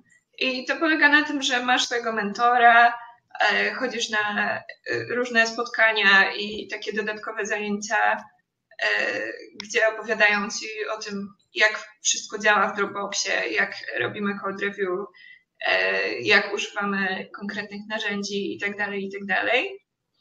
E, I też jest tak, że firma przeznacza jakąś kwotę, ale nawet nie wiem dokładnie jaką, e, rocznie na każdego pracownika, jeśli taki pracownik wyrazi chęć, e, na jakby właśnie samodzielne jakby doszkalanie. Czy to będzie zakup książek, czy udział w jakimś szkoleniu, czy, czy właśnie w jakiejś konferencji, to można się zgłosić do swojego menedżera i to wszystko dogadać i, i firma e, jest w stanie takie coś sfinansować. Jest na to budżet, ale ja nie pamiętam dokładnych kwot. Rozumiem. A dużo jest kobiet w Dropboxie? Czy jesteś rodzynkiem w swoim dziale? Jak to wygląda? E, to w ogóle jest mega pytanie, bo w ciągu ostatnich dwóch tygodni zatrudniliśmy dwie nowe dziewczyny, znaczy zatrudniliśmy je jakby wcześniej, ale przez ostatnie dwa tygodnie one zaczęły. Dwie nowe dziewczyny na stałe i e, stażystka też do nas przychodzi i w ogóle przychodzi do mojego zespołu i ja będę jej mentorować. Mogę się pochwalić, że będę mentorem stażystki. No pięknie. E, I w moim zespole, w tych ośmiu osobach, e, są dwie programistki takie na full time, czyli ja i, i jeszcze koleżanka. I e, przyjdzie do nas stażystka. I w zasadzie w paperze mamy bardzo duży udział kobiet. Natomiast w samym biurze w Nowym Jorku mamy tak około 50 programistów e, wśród tych 100 osób. I jest bodajże, do tej pory były cztery programistki przyszły dwie, no to będzie sześć, plus ta stażystka, siedem. A jacyś Polacy u ciebie w biurze mówiłaś, że chyba nie spotkałaś się. jeszcze? nie ma żadnego Polaka. Jest nawet specjalny kanał na, na Slacku, który się nazywa Polska. I chyba jest w nim sześć osób. Z czego wiem, że mm, na Hayden B, jestem, po polsku. B jestem jedyną Polką. Dwóch Polaków miało się przenosić, dwóch programistów miało się przenosić na San Francisco mniej więcej w marcu czy, czy w kwietniu, właśnie na tej wizie L1. A reszta w zasadzie nie bardzo się udzielała na Slacku i ich nie poznałam, więc yy, nie wiem, gdzie dokładnie pracują. W sensie nie stokowałam wszystkich. Rozumiem. E, dobra. E, jeszcze do Dropboxa wiem, że Marcin ma parę pytań, także Marcin oddaję Tobie tutaj e, głos. E, dobra, dzięki. Ja mam takie pytania dotyczące już e, samej pracy, może trochę bardziej programistyczne. E, tak żeby uświadomić w ogóle najpierw e, słuchaczom, to Dropbox jest w ogóle wielgachną firmą. To nie jest tak, że sobie e, gdzieś tam istnieje trzech programistów na krzyż. Mm, tutaj jak słyszycie, no to jest ponad tysiąc osób, czy tam prawie dwa. No i takim zespołem trzeba zarządzać. Jak są te setki programistów, to nie ma czegoś takiego, że sobie każdy gdzieś tam pisze, co mu się podoba i Agata, jakbyś mogła powiedzieć, e, w jakiej metodologii pracujecie? Czy to są takie e, zwinne, agile'owe e, technologie, Scrum na przykład, czy takie właśnie twarde, korporacyjne, jakiś waterfall? Jak to u Was wygląda? Wiesz co, to jest tak, że w zasadzie każdy zespół już na poziomie takiego, no tak jak my mamy tę infrastrukturę, to sobie sam określa, jak chce pracować. E, natomiast no, jest oczywiście ta jakaś hierarchia. Każdy ma swojego menadżera, któremu raportuje, jak tam, jak tam działa. E, ogółem firma jest podzielona na takie cztery filary. Jest na pewno e, produkt, jest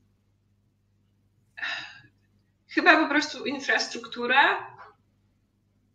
Wydaje mi się, że też no, salesy i, i coś tam czwartego, nie pamiętam dokładnie.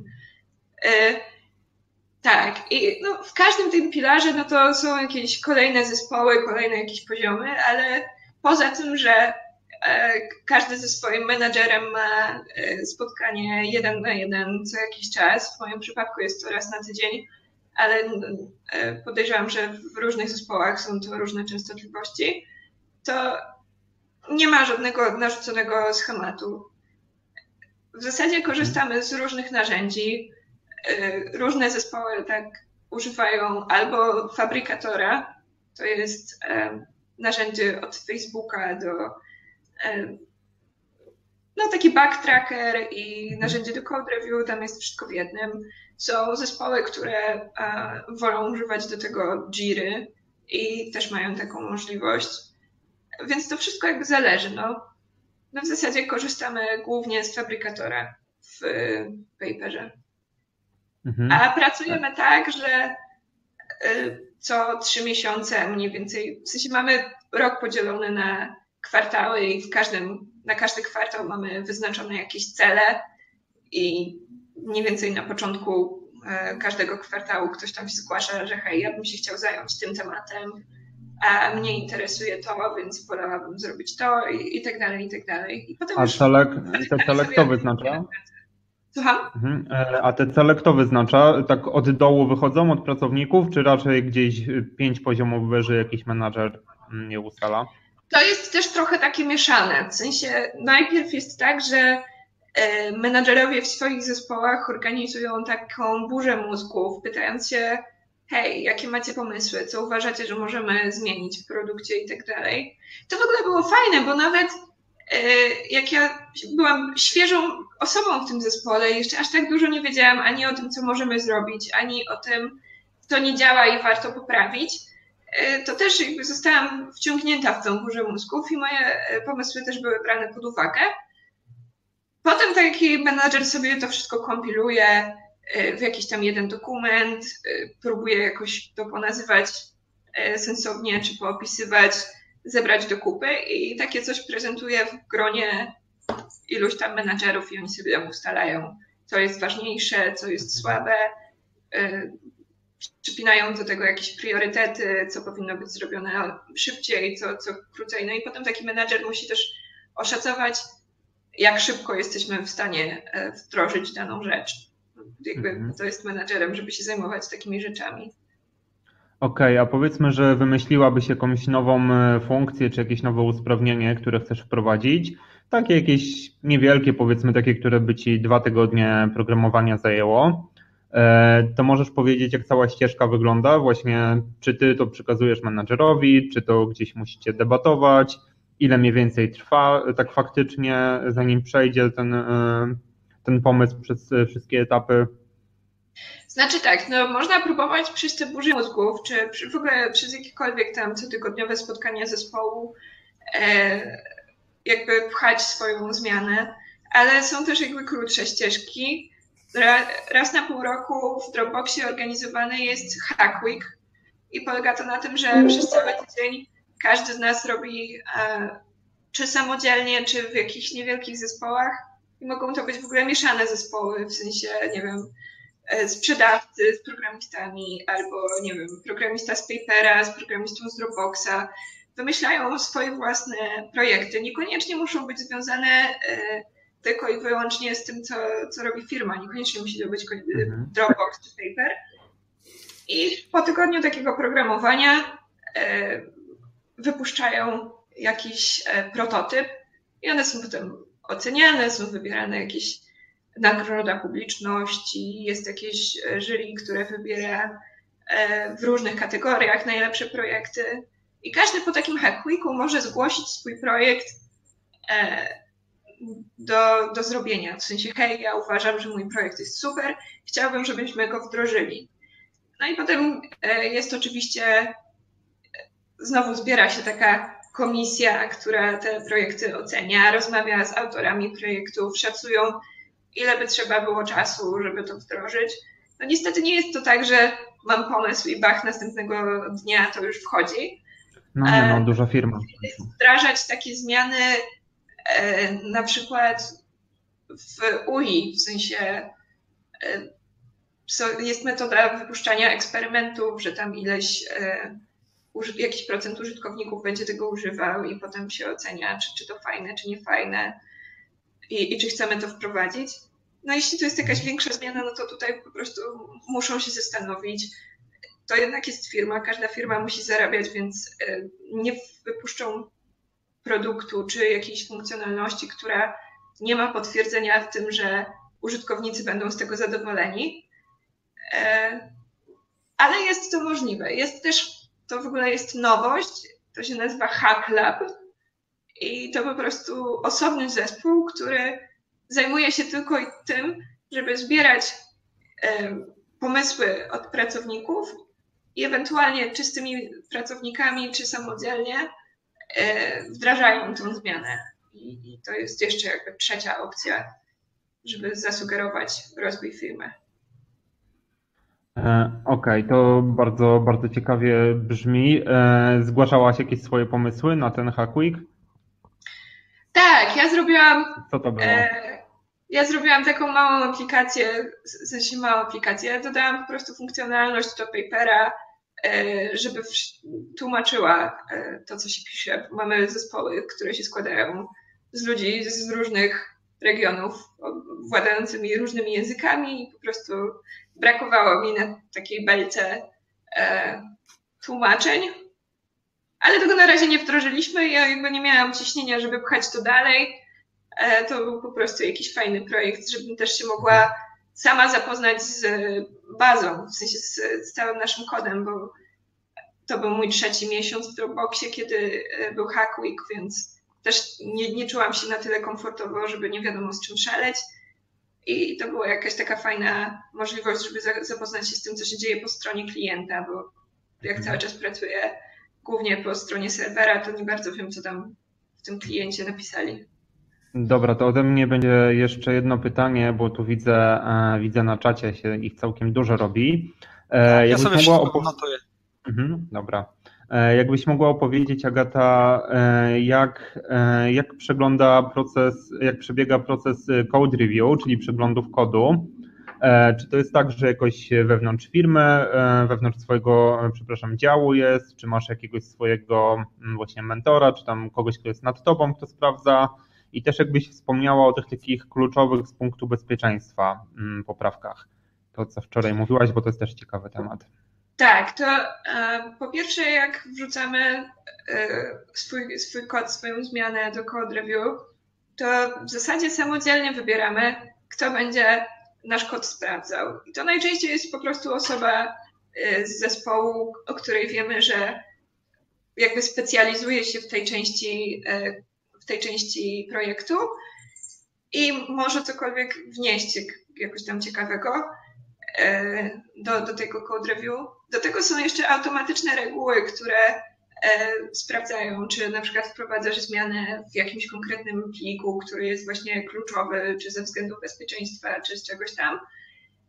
I e, te reguły dopasowują jeszcze poszczególne jakby grupy e, reviewerów do, do danej rewizji. I na przykład. Czyli ktoś, kto robi code review, to jest, jest takie stanowisko, code reviewer? Nie, nie, nie, nie, nie, nie. Po nie. prostu okay.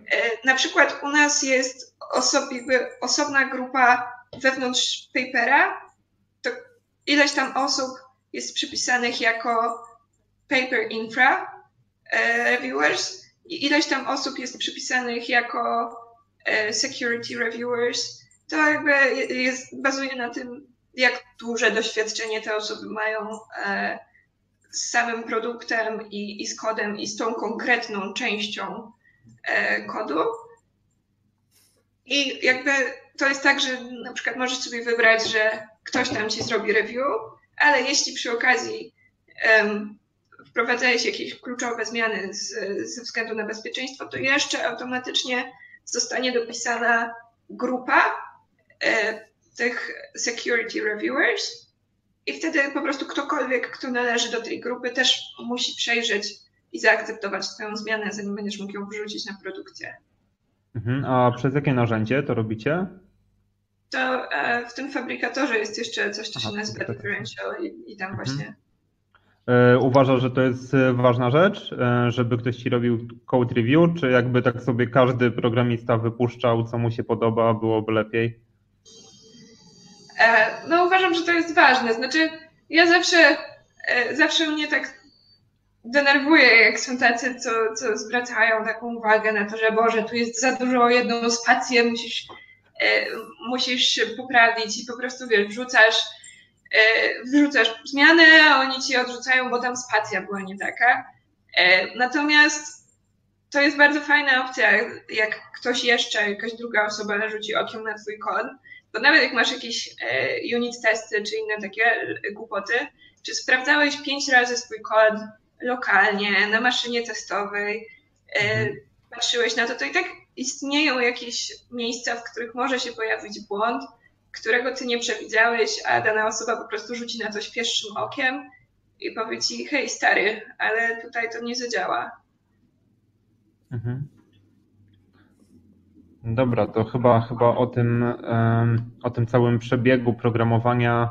E, jeszcze tylko pytanie z Continuous Integration korzystacie, czy tak E, czy blokujecie sobie brancze? Jak to, jak to wygląda?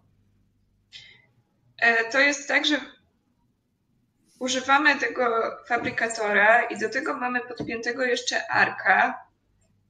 I ten jakby nie, nie puszujemy za bardzo swoich własnych branży, w sensie mhm. to jest nieważne, czy robisz brancze, czy nie robisz branczy i tak dalej. Najważniejsze jest to, że kiedy twoja zmiana zostanie już zaakceptowana, to ona od razu ląduje do e, kolejki, do commit queue i tam są robione wszystkie testy jednostkowe, e, są jeszcze osobno robione jakieś testy UI, e, które niestety są strasznie wolne, ale, ale trzeba to zrobić. I dopiero po tym to wszystko zostaje jakby już ostatecznie wrzucone i na mastera i zaakceptowane. Następnie taką zmianę możemy wepchnąć do samych Dropboxerów, w sensie pracowników Dropboxa. I mniej więcej po jednym dniu, dopiero kiedy nie ma zgłaszanych przez Dropboxerów jakichś uwag, taka zmiana zostaje wypchnięta e, już do użytkowników zewnętrznych. Mhm. Czyli bardzo fajny, bardzo bezpieczny proces. Tych unit testów dużo macie? Tak mniej więcej jakie pokrycie to jest? Pewnie jeszcze zależy, wiadomo, że zależy, czy jakieś kluczowe funkcje. Wiesz co, nie chcę skłamać, ale na pewno nie jest to 100%. No wiadomo, e... nigdy nie jest. E, to, to nie jest 100%, no i też um... wydaje mi się, że cała infrastruktura jest tak mniej więcej w 60 czy 70% pokryta testami. Natomiast jeśli chodzi o klienta, to tam mamy e, między innymi te testy robione przez Selenium i, i tak dalej. Tutaj się nie wypowiem, jak bardzo duże jest pokrycie, mhm, natomiast przejście tych wszystkich e, testów zajmuje niekiedy nawet 20 czy 30 minut i to po prostu jest straszne, kiedy wiesz, że coś jest popsute i chcesz szybko wypchnąć jakąś zmianę, a te testy tak czy siak się mielą i mielą i mielą. Dobra. Um, Marcinie, mogę przejść e, tak. dalej? Tak, tak, Dobrze. Tak. Fajnie, dzięki za ciekawe pytania, e, które były bardziej właśnie techniczne. A ja chciałem jeszcze wrócić tutaj, Agata, do jednej rzeczy, którą e, podesłałaś mi jako swoją krótką zajawkę o sobie, a o której jeszcze w sumie nie wspominaliśmy. To znaczy, w Dropboxie również odpowiadasz za promocję programowania wśród kobiet. Tym się też zajmujesz. Tak, Możesz znaczy to, coś więcej zacząć o tym tak, opowiadać? Ja w ogóle z tym, z tym zaczynam no to super, no to tym bardziej ciekawa sprawa chyba dla ciebie. E, całkiem niedawno powstała, powstał taki wewnętrzny zespół e, w naszym biurze nowojorskim. Zebraliśmy się po prostu w 8 osób. Nazwaliśmy się radośnie New York City Site Builders. E, I cały, cały, jakby podzieliliśmy się znowu na takie cztery zespoły, z czego jeden to diversity, ja jestem właśnie e, w tym diversity i, i jakby współpracujemy z pozostałymi trzema, e, zarówno na etapie rekrutacji, czy w ogóle wychodzenia z Dropboxem na zewnątrz do innych organizacji.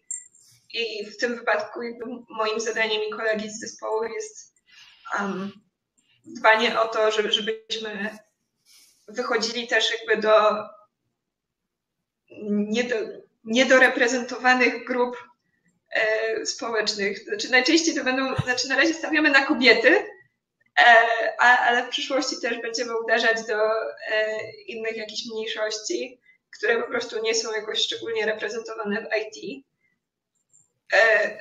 A do tego jakby drugim zadaniem naszym jest dbanie o to, żeby całe nasze, całe nasze biuro było, taką, było takim środowiskiem przyjaznym, dla, dla różnych ludzi, tak? Okej, okay. no to fajnie. A jak ja, bym mógł się, jak ja bym mógł się jeszcze wtrącić, e, w Stanach trzeba w ogóle promować programowanie, czy tam jest taki hype, że tak branża IT ściąga programistów, że po prostu każdy wie, że warto i każdy chce? Wydaje mi się, że trzeba. Y, w sensie na pewno mają trochę prościej, jeśli chodzi o dostęp do różnych firm, czy jest dużo więcej się dzieje jakichś konferencji.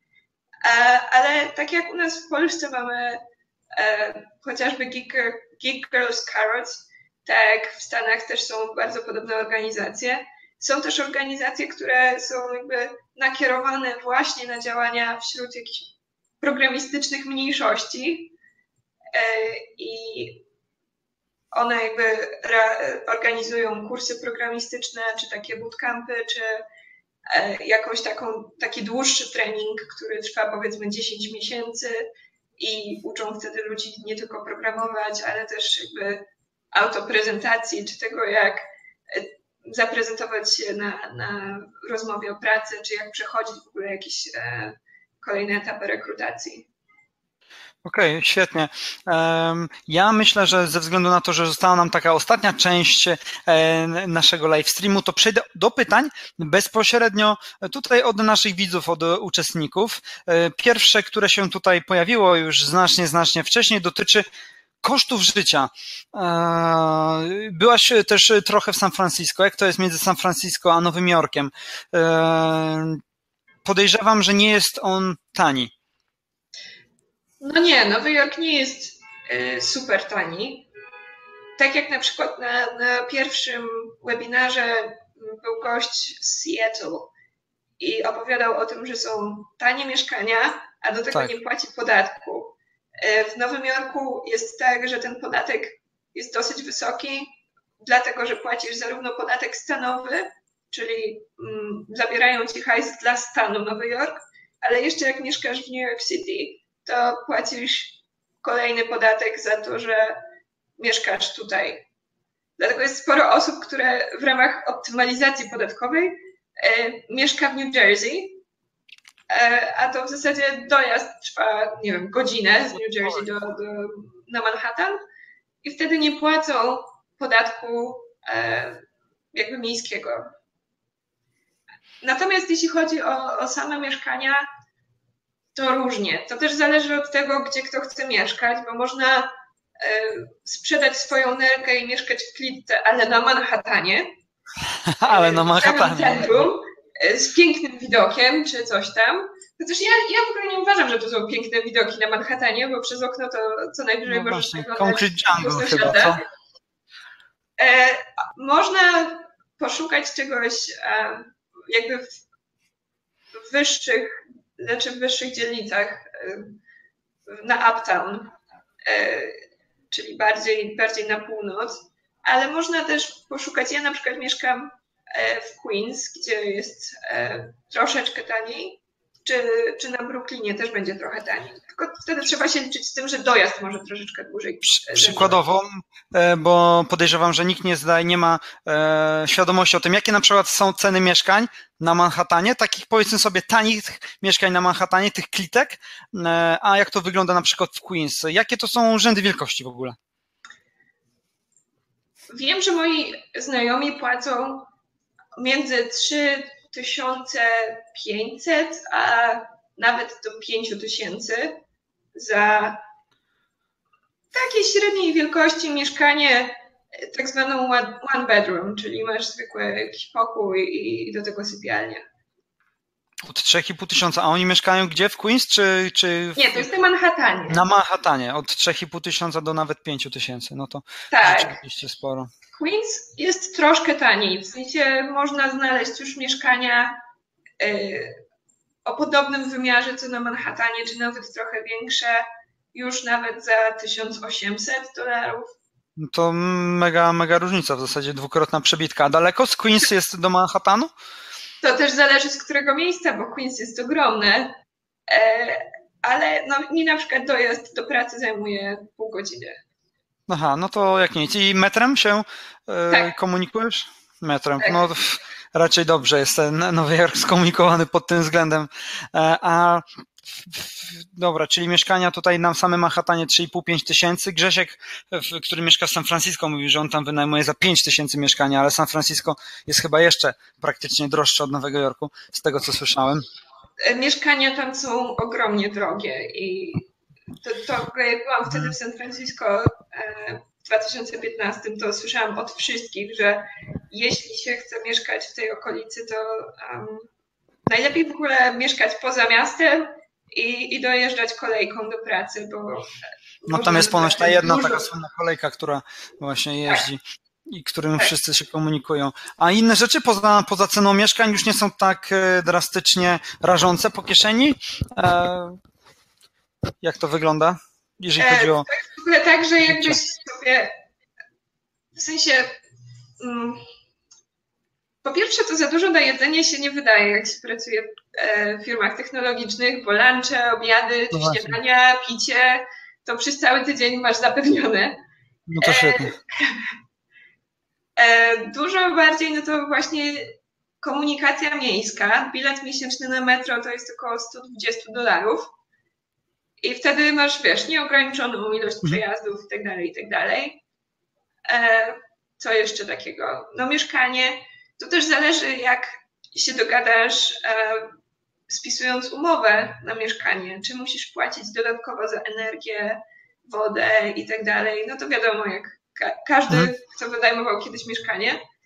E, ale no nie wiem, za prąd to mniej więcej wychodzi 30 dolarów miesięcznie, więc to nie jest jakiś duży wydatek. Przy tym, że płacisz 3000 za mieszkanie, to kolejne 30 to już jest po prostu E, kolejne 30 dolarów to już no jest tak. Internet też, nie wiem, kosztuje 50 dolarów miesięcznie, tak mniej więcej. To też warto właśnie zwrócić uwagę, jak e, się ustala umowę z pracodawcą, co pracodawca oferuje. Niektóre firmy e, będą ci płacić za telefon, więc nie musisz mieć swojej komórki i samodzielnie płacić rachunku. Warto też się dopytać na przykład o, o to, czy jakby w Twoim imieniu wypełnią podatki, zwłaszcza w tym pierwszym roku, kiedy się dopiero przeprowadzasz i jeszcze płacisz podatek w Polsce e, hmm. i już zaczynasz płacić podatek w Stanach. E, co jeszcze takiego? No można się też dopytać, niektóre firmy um, albo oferują zwrot kosztów komunikacji miejskiej na miesiąc, albo na przykład dają ci rower. Wiem, że w Stanach, w, w Stanach, w San Francisco, w Google wszyscy śmigają na rowerach. I, I wydaje mi się, że w Palantirze, w Palo Alto też wszyscy śmigali na rowerach firmowych. Dobra, e, to ciekawe w sumie, bo zastanawiałem się, jak to jest w porównaniu właśnie Nowy Jork, San Francisco, Seattle, no, no bo właśnie w poprzednich rozmowach e, gdzieś tam e, chłopaki nakreślili, że Seattle jest bardzo tanie, San Francisco jest mega drogie i właśnie zastanawiałem się, jak to wygląda, jeżeli chodzi na przykład o ten Nowy Jork, czyli Nowy Jork jest też drogi, ale nie aż tak jak, jak samo, samo San Francisco.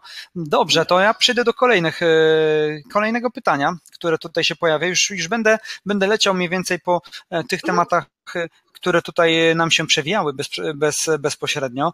No i zastanawiam się e, nad jednym. Otóż jeden uczestnik napisał e, tego typu stwierdzenie, że na jednym ze spotkań IT odnośnie machine learningu usłyszał, że tak duże firmy jak Google czy Dropbox pozwalają na przechowanie niezliczonej ilości zdjęć i plików graficznych po to, aby maszyna miała bazę sama do nauki. Jak to wygląda? Jak, jak Dropbox y, korzysta z tych, z tych rzeczy, które sam ma y, od ludzi? Możesz coś więcej o tym powiedzieć? No my nie wykorzystujemy tych plików. Okej, okay, okej, okay, czyli w ogóle nie. E, okej, okay, dobra, rozumiem. Czyli w żaden sposób tam e, oficjalnie nic nie macie z tym do czynienia. E, takie pytanie właśnie padło. E, dobra. A, było jeszcze, było jeszcze pytanie jak, jak wygląda według Ciebie e, sprawa związana z przyszłościowymi językami programowania? W co warto jest wejść, czemu jest warto się poświęcić e, i na czym się skupić w perspektywie kolejnych paru lat według Ciebie? No to już trochę odpowiadałam na to pytanie wcześniej, bo już e, Marcin też zadał to pytanie. No generalnie to wszystko zależy, co, co Cię bardziej interesuje ja zaczynałam od frontendu, bo to było po prostu proste i jest bardzo niski próg wejścia, ale jednocześnie trzeba bardzo starać się być na czasie. W sensie te technologie webowe zmieniają się z, każdym z każdym kolejnym dniem, z każdym kolejnym tygodniem. Ktoś wypuszcza jakiś nowy standard, bo wiadomo, że tych, jakby tych standardów jest nieograniczona w zasadzie liczba i, i i to jest okay. w sumie ciężkie, żeby być zawsze na bieżąco. Natomiast ja ja nigdy się tak szczególnie nie przywiązywałam do konkretnego języka czy konkretnej technologii. Uważam, że dużo lepiej jest poznać jakby wszystko od środka i wiedzieć, jak coś działa, poznać różne e, jakby e, różne te paradygmaty, że nie wiem, próbować programowania funkcyjnego, próbować programowania obiektowego, ale nie po to, żeby poznać tylko i wyłącznie ten konkretny język, ale żeby nauczyć się jakby myślenia w dany sposób.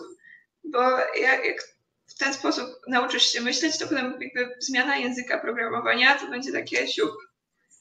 Nikt mnie nie uczył nigdy w życiu programować w Rubim, ani nie miałam żadnych zajęć z pisania kodu w Lua.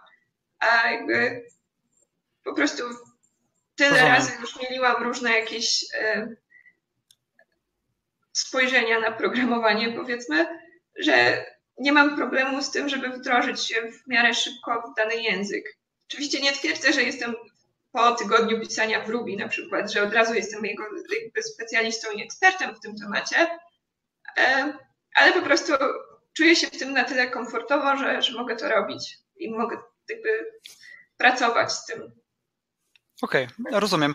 Przejdę do kolejnej rzeczy, która się przed chwilą pojawiła. Być może jeszcze o tym za bardzo się nie rozwinęliśmy. Jak wygląda praca zdalna i czy często trzeba w Dropboxie zostawać po godzinach? Bo, bo na te pytania często odpowiadali właśnie e, nasi rozmówcy w poprzednich e, live streamach. No to nikt od ciebie nie wymaga tego, żebyś zostawał po godzinach. Wszystko zależy od tego, jak sobie planujesz robotę i nikt nie pilnuje tego czasu, czy, czy jest coś 8 godzin, czy 6, Aha. czy 12. Najważniejsze to tak naprawdę, żeby e, po pierwsze komunikować, jeśli masz jakieś problemy i na czymś się zawieszasz, to zamiast siedzieć po godzinach i potem narzekać, że wszyscy już wyszli, a te 4 godziny sam w biurze siedziałeś i dłubałeś w tym i ci nie wychodzi, po prostu pytasz kogoś, kto może ci w tym pomóc, czy zgłaszasz ten problem, e, żeby też twój menadżer wiedział, jakie są postępy, jakie są braki, ewentualne zagrożenia w danym projekcie, ale jak dobrze sobie zaplanujesz dany projekt, to jakby nie ma ciśnienia, żeby, żebyś koniecznie zostawał po godzinach. Okej, okay, czyli nie ma presji. A jeśli, a jeśli chodzi o pracę zdalną, to po prostu wystarczy albo dogadać się wcześniej, jeśli chcesz pracować dłużej z domu, albo po prostu wysyłasz maila rano, że tego dnia pracujesz z domu i tyle. Rozumiem. Fajne pytanie się pojawiło właśnie przed chwilą i dotyczy ona, podejrzewam, osób, które może rozważają przeniesienie się do, do Nowego Jorku. I pytanie jest takie, jaka jest według Ciebie taka minimalna e, płaca, przy której opłaca się w ogóle rozmawiać z pracodawcą, aby opłacało się w ogóle mieszkać w Nowym Jorku, załóżmy poza Manhattanem? Bo ludzie nie znają w ogóle, jakie są koszty tak naprawdę.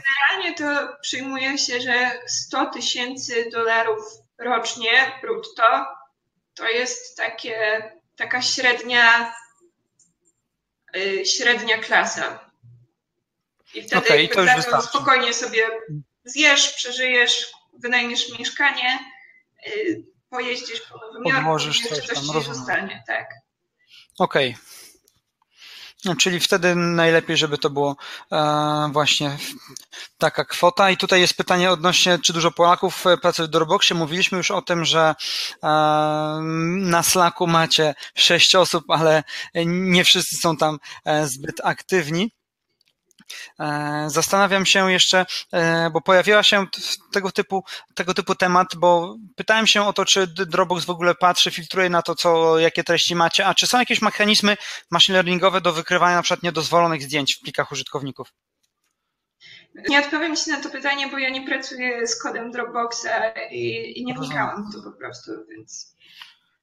Mm, okej, okay, rozumiem. A Powiedz e, jeszcze odnośnie samej rekrutacji, bo e, do tego było nawiązanie. Czy jesteś w stanie e, rzucić jakieś przykładowe, przykładowe zadania albo przykładowy typ zadania, które musiałeś rozwiązać na jednej z tych rozmów kwalifikacyjnych, które miałaś? Jak bardzo zaawansowane są to zadania i jakich zagadnień dotyczą? Generalnie zadania w Dropboxie są, znaczy z mojego punktu widzenia nie są jakoś szczególnie trudne i one nie są nastawione na to, żeby sprawdzać Twoją wiedzę z danego języka programowania czy cokolwiek, tylko raczej zobaczyć, jak myślisz. I e, no, takie zagadnienia, no, na pewno pojawi się jakaś rekurencja. W kolejnych etapach e, rekrutacji może paść pytanie o e, programowanie wielowątkowe, żeby sprawdzić, czy nie wiem, czy umiesz zdebagować tego typu problem, zastanowić się, rozwiązać i tak dalej. Co jeszcze takiego? Um, jeszcze takie rzeczy um, w stylu, jak coś optymalnie zrobić, um, że na przykład nie będziesz porównywał 500 razy e, pliku z innym plikiem, żeby stwierdzić, czy są takie same tylko na przykład zastanowisz się nad jakąś śmieszną funkcją haszującą. No takie mniej więcej tego typu rzeczy i to wszystko jest opakowane zawsze w jakąś historię, e, że nie jest to taki suchy problem, który wydaje się być bardzo abstrakcyjny, tylko e, nie wiem, dotyczą jakby sytuacji codziennej. Tak. Okej, okay, czyli taki jest, taki jest kontekst, kontekst po prostu e, tak. zawsze zadawany. Dobrze. Jeszcze pojawiło się takie pytanie odnośnie mm, tego, czy kiedyś uczęszczałeś na jakieś kursy może programistyczne, e, jak miałeś w początki styczności z, z, z programowaniem, czy raczej byłeś typową, e, typowym samoukiem? E, w gimnazjum przez jakiś czas, bo ja jestem też karterką i w moim chłopcu. O proszę. Uczyli programowania, sobie, nie wierzę, nie wierzę. Tak, zorganizowaliśmy sobie chówcowy klub informatyczny prowadzony przez gościa, który studi- znaczy, który skończył już w tamtym czasie, dawno po studiach, e, właśnie MIM. I ja jako prężna gimnazjalistka oczywiście stwierdziłam, że muszę na takie spotkania tego klubu przychodzić ale wszyscy, którzy, wszyscy inni członkowie to były mniej więcej osoby z 5, z 7 lat starsze ode mnie, więc oni mniej więcej byli już na studiach, albo kończyli już studia, albo już byli po studiach, więc oni pracowali e, i nie mieli za bardzo czasu robić czegoś w środku dnia i moja mama strasznie się wściekała, bo spotykaliśmy się e, w środy o jakichś późnych godzinach i siedzieliśmy przez trzy godziny i klepaliśmy wtedy w Jabie E, jakieś rzeczy. I mama mnie potem odbierała z chówca o 23 w środę, bo córka chciała programować. Ale tak poza tym, bo to się trochę potem rozeszło po kościach, po jakimś pół roku e, chyba nie starczyło nam zapału. Poza tym nie uczęszczałam na żadne inne, inne kursy. Rozumiem, a jakaś, y, nawiązując jeszcze do tego, jedna osoba zapytała się może o to jakąś, y, bo mówiłeś, że miałeś jakąś, y, czy książkę, czy zbiór zadań, czy może jakąś specjalistyczną literaturę po, polecasz do tego, aby się podszkolić na początku, bo dużo takich słuchaczy jest tutaj na pewno dzisiaj z nami.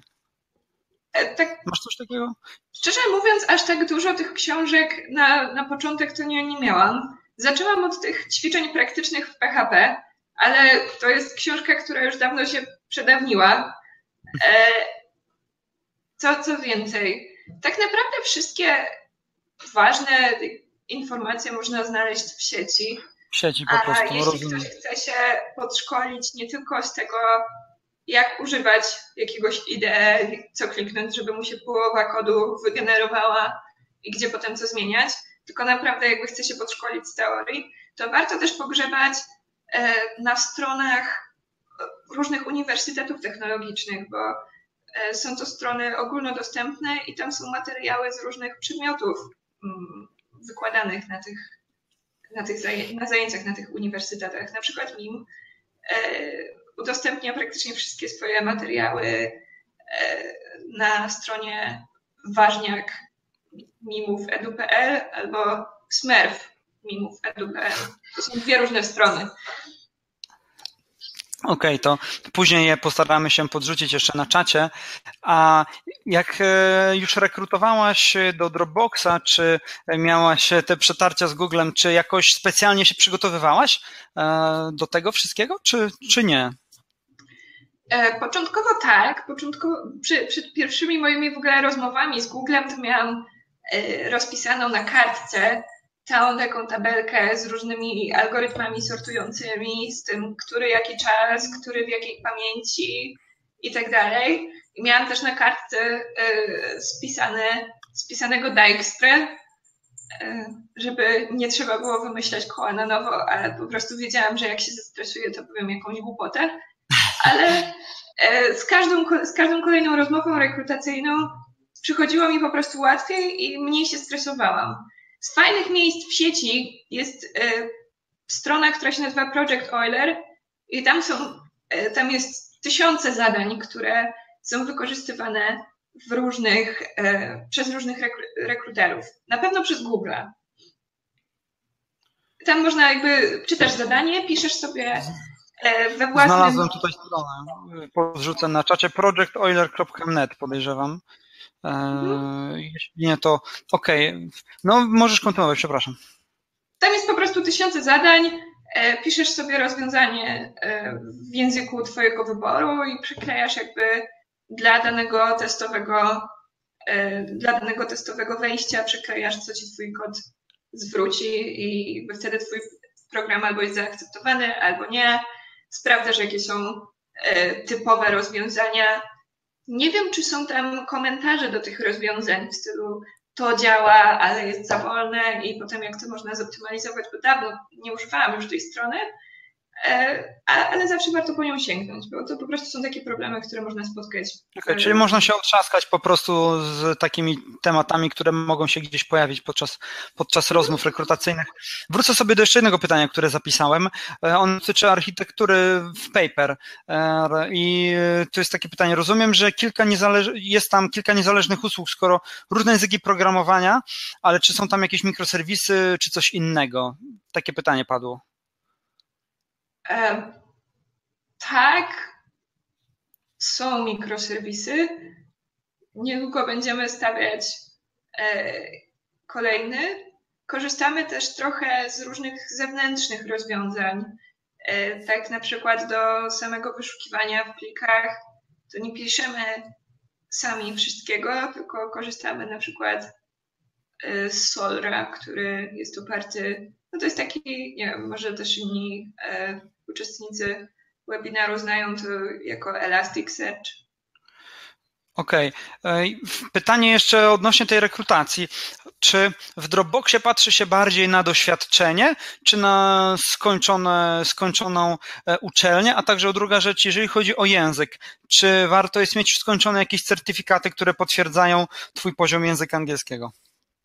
Tak naprawdę, żeby dostać ofertę od firmy, nie trzeba mieć niczego, co potwierdza Twoje umiejętności. Fakt, że dobrze mieć e, jakby ładne CV, które przyciągnie wzrok rekrutera, bo e, taka osoba z ulicy może mieć po prostu problem z tym, żeby w ogóle się do ciebie rekruter odezwał, kiedy w CV masz białą kartkę po prostu, ale nie, nie zwracają uwagi na to, co studiowałeś albo z jakimi ocenami. Nikt nie, nie oczekiwał ode mnie żadnych certyfikatów, bo sprawdzanie to, jak sobie radzę na rozmowie rekrutacyjnej. I, i to było najważniejsze. Natomiast studia same w sobie e, są bardzo istotne, jeśli chce się pracować w Stanach, bo na przykład ta wiza H1B, czy potem jakby się, jak się chce ubiegać o zieloną kartę, e, zawsze mm, to są jakby wizy dla osób z wyższym wykształceniem. Dobrze, a na ile to je, e, tobie Twoje studia pomogły w tym, żeby dostać się do tego Dropboxa, a na ile to raczej wynikało właśnie z tego, że sama musiałaś gdzieś po godzinach przysiedzieć nad tym, żeby się samo doskonalić. Dużo czasu temu poświęcałaś?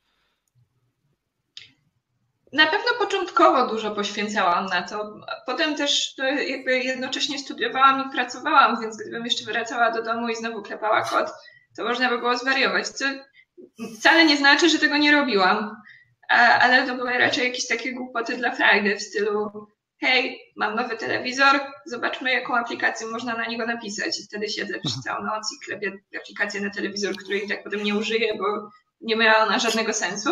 Takie przykłady się zdarzały, rozumiem, tak, u Ciebie? Tak.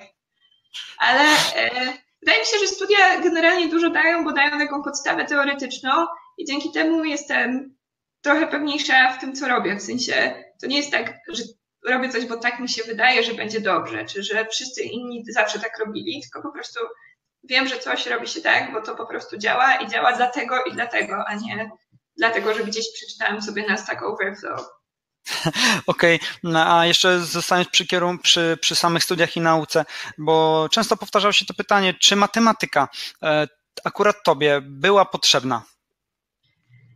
E, tak. Znaczy, w ogóle to jest tak, że ja z matematyki w liceum to miałam trójkę, a wszystkie e, matury próbne pisałam na 60%. To w ogóle straszny wynik. E, dlatego w dniu studniówki u fryzjera zaczęłam rozwiązywać zadanka z kiełbasy e, i potem z kumplami się ścigaliśmy, kto więcej tej kiełbasy zrobił w danym tygodniu. I przed samą maturą miałam już oklepane oba podręczniki, bo tak naprawdę, żeby zdać tą maturę dobrze, to wystarczyło po prostu zrobić dużo zadanek z danego typu, żeby poczuć się pewnie no. i wiedzieć, jakie są metody rozwiązywania. No i tym sposobem miałam 98% na maturze rozszerzonej. Z matematyki 90, 98%. I to wystarczyło do tego, żeby dostać się na MIM na 62 pozycji. Okej, okay, czyli, ale nie, to nie znaczy, że 61 osób przed tobą miało 100%. No nie, to niestety znaczy, że no. mniej więcej 20 osób przede mną miało 100%, a pozostałe 40 to byli olimpijczycy. Aha, okej, okay, okej, okay, okej. Okay. Byłem, byłem tego ciekaw. Wiesz co, zmierzamy już tutaj w zasadzie do końca i ja myślę w, z znaczy, wykorzystaniem... Jest, ja chciałam hmm? powiedzieć, żeby to nie zabrzmiało tak strasznie, bo ta matematyka na studiach, ona jest, ale początkowo jest taki test weryfikujący czy poziomujący. E, tak naprawdę, jeśli się człowiek do tego przyłoży, to ze wszystkim sobie poradzi. Ja miałam tego pecha, że bardzo chciałam e, pójść dalej i zamiast zaczynać jakby uczyć się programowania od podstaw w Pascalu razem z większą grupą e, studentów, zdecydowałam się zaszaleć i, posz- i, i udałam się na taki drugi potok, dla zaawansowanych programistów, gdzie uczyliśmy się od razu programowania funkcyjnego. Nie przemyślałam trochę tego, że poza mną było tam, bo to właśnie około 60 osób się zapisało na ten drugi potok, a pozostałe 200 uczyło się w Pascalu wszystkiego od podstaw. E, no i potem tymi grupami byliśmy już podzieleni też na zajęcia z matematyki. I ja wylądowałam w grupie, w której były same mózgi. W sensie goście, którzy od lat robili te olimpiady i to nie tak, że zrobili jedną, starli pod stoła i, odechne, i odetchnęli z ulgą. Nie, to były osoby, które po prostu, to było ich hobby, żeby zdawać, e, znaczy wygrywać te olimpiady. I jak siedziałam na zajęciach z matematyki, myślałam początkowo, że kurczę, 98 z matmy, to ja w ogóle wszystko wiem. Szacunek, to pewnie. Okazało się, że nie wiem niczego, i siedziałam jak jelonek, jak niemy jelonek na tych wszystkich e, zajęciach. Zanim zdążyłam przepisać sobie do zeszytu zadanie i to, co gość e, opowiadał, e, to wszyscy moi koledzy, właśnie te mózgi z mojej grupy, oni już dawno to rozwiązali na trzy sposoby i dla nich to już było za wolno. Okej. Okay. I, I potem kiedyś zrobiłam nawet taki rysunek, który wrzuciłam do mojego Facebooka. Był taką parafrazą żartu o żółwikach, klasycznego żartu o żółwikach. Na obrazku jest właśnie żółwik i podpis, że żółwik cały, e, cały semestr mówił, że rozumie. Nie zdał egzaminu. Dlaczego? Bo to był żółwik kłamczuszek. Ej, to było śmieszne. Było. Tak, więc jakby chodzi o to, że po prostu trzeba... Pod że ta matematyka nie jest straszna, tylko trzeba pytać, jak się czegoś nie rozumie, bo inaczej tak jak ja, będzie się miało jeden warunek za drugim i jakby będzie się narzekało na to, że te studia takie ciężkie. Aha, rozumiem. No ale podejrzewam, że mimo tych warunków dałaś sobie radę. I właśnie wiesz co, e, już tak e, na sam koniec zupełnie, mm, w zasadzie chciałem Ci zadać ostatnie pytanie. Jaką byś radę może dała osobom, które nas słuchają, które zadają te pytania o tę rekrutację, o to, jak y, tam przejść, jak się dostać? Jak, jak, jaką byś dała po prostu radę y, do tego, co ogólnie zrobić, albo jakąś ścieżkę podążyć, żeby w, kiedyś gdzieś tam mieć szansę ku temu, żeby e, dostać się do takiego Dropboxa? No to myślę, że trzeba do tego podejść strategicznie. Jeśli, chce, jeśli e, chcesz pracować w Stanach, no to musisz mieć studia. W sensie bez wyższego wykształcenia nie masz szansy na wizę i um, trzeba mieć na uwadze to, że um, licencjat w Polsce to są trzy lata, w Stanach są cztery lata, więc tak jakby musisz trzeba było zrobić licencjat i rok magisterki minimum, żeby zostało to zakwalifikowane jako e, równoważny poziom wykształcenia e, z tym licencjatem amerykańskim. Ale do tego też warto um, zdobywać doświadczenie w innych miejscach, właśnie pracować sobie e, zaocznie, bo to po prostu sprawia, że masz jakby praktyczny kontakt ze wszystkim, czego się uczysz i do tego uczysz się też nowych rzeczy. E, nie wiem, różnych systemów zarządzania wersjami, które na studiach no po prostu się przez ten temat przepływa, a początkowo może się to wydawać e, trudne i problematyczne. I po prostu chodzi o to, żeby zdobywać, budować taką pewność siebie e, w różnych obszarach. Tak samo jeśli chodzi o rekrutację do różnych takich dużych firm, to po prostu trzeba wysłać, zaspamować im skrzynki swoim CV, nawet jeśli nie chcesz się do jakiejś e, firmy dostawać, e, jeśli myślisz, że to buraki i w ogóle cię to nie interesuje, ale masz takie poczucie, że mogą się odezwać do, e, jakby na twoją ofertę, to po prostu warto spróbować, bo oni do ciebie zadzwonią, pogadasz sobie z nimi, nabierzesz też takiej pewności w siebie, e, siebie jeśli chodzi o prezentację w rozmowie, najczęściej po angielsku z rekruterem i potem praktyki w czasie takiej, no w czasie klepania z telefonem e, kodu na komputerze, e, jak rozmawiasz w czasie interview i rozwiązujesz jakiś problem.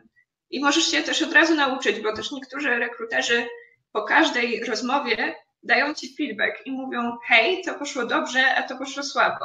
I nagle dowiesz się, że to, że przez trzy minuty milczałeś w czasie takiej rozmowy, no to nie wiedzą to bardzo, bo nikt nie siedzi w twojej głowie, to nie wiedzą, czy ty nie wiesz, jak to rozwiązać, czy, czy wstałeś od komputera, poszedłeś się napić, zrobiłeś siku i potem przyszedłeś z odpowiedzią, czy może miałeś otwartą książkę i znalazłeś e, rozwiązanie, czy może po prostu kminiłeś, tylko tego nie powiedziałeś, więc trzeba, wiesz, nabrać tej pewności siebie, nauczyć się e, takich technik wygrywania tego, tych rozmów rekrutacyjnych, że opowiadasz, co robisz, że mówisz, no zacznę od najprostszego, najgłupszego rozwiązania, potem to jakoś zoptymalizujemy. Tak naprawdę wszystkie te rozmowy, jak przechodzą według konkretnego scenariusza, to są wygrywające. Nawet jeśli sam problem nie jest rozwiązany na 100%. Okej, okay, czyli próbować mm, podchodzić do tego pewnie siebie i wiele, wiele, wiele trzeba tych rozmów gdzieś odbyć, bo wszystko się opiera względnie o podobny schemat, czy to Google, czy to w Dropboxie, czy w jakiejś innej firmie.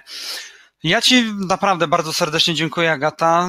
Jeszcze się zapytam, Marcin, może masz jakieś ewentualnie ostatnie pytania? E, nie, naprawdę, naprawdę to co, to, co Agata powiedziała, było naprawdę mega ciekawe i chyba wiele tematów jest wyczerpanych. Także świetnie, no, dzięki, dzięki Agata. Ja Dzięki. też y, pozostaje, pozostaje mi dziękuję, y, też Ci szczególnie podziękować za to, że zgodziłeś się wziąć udział w tym projekcie rozmów gdzieś z polskimi programistami z tego świata. No, bardzo, bardzo mi było miło, w ogóle świetny ten projekt jest. E, generalnie wszyscy w Kodilli, wszyscy i mentorzy programiści praktycznie oglądają to wszyscy są podjarani w ogóle, że robisz coś takiego, no i że no, goście w ogóle się zgadzają. Lubię rozmawiać z inteligentnymi ludźmi. E, staram się, staram się nadążać, ale czasami różnie, różnie to wygląda, także mam nadzieję, że to rozumiecie. E, jeszcze raz bardzo, bardzo Ci dziękuję za, za poświęcony czas, za poświęcone dwie godziny. Mm, pozdrawiam, pozdrawiam z Gdańska w takim razie. Dziękuję Tobie również, Marcinie. Dzięki też. Dzięki. I dziękujemy oczywiście jeszcze uczestnikom. To, oczywiście, oczywiście też y, dzięki wszystkim uczestnikom, bo było nas ponad, ponad setka, 100, 105, mhm. 110 osób e, cały czas. E, także e, fajna frekwencja. Do usłyszenia już w takim razie w poniedziałek. Ja chciałem podziękować jeszcze raz tutaj Kodili i Marcinowi, że zechciał też być tutaj w tą sobotę razem z nami i również e, współ, współprowadzić ten live stream. E, to tyle w sumie z mojej strony i miłego, miłego weekendu.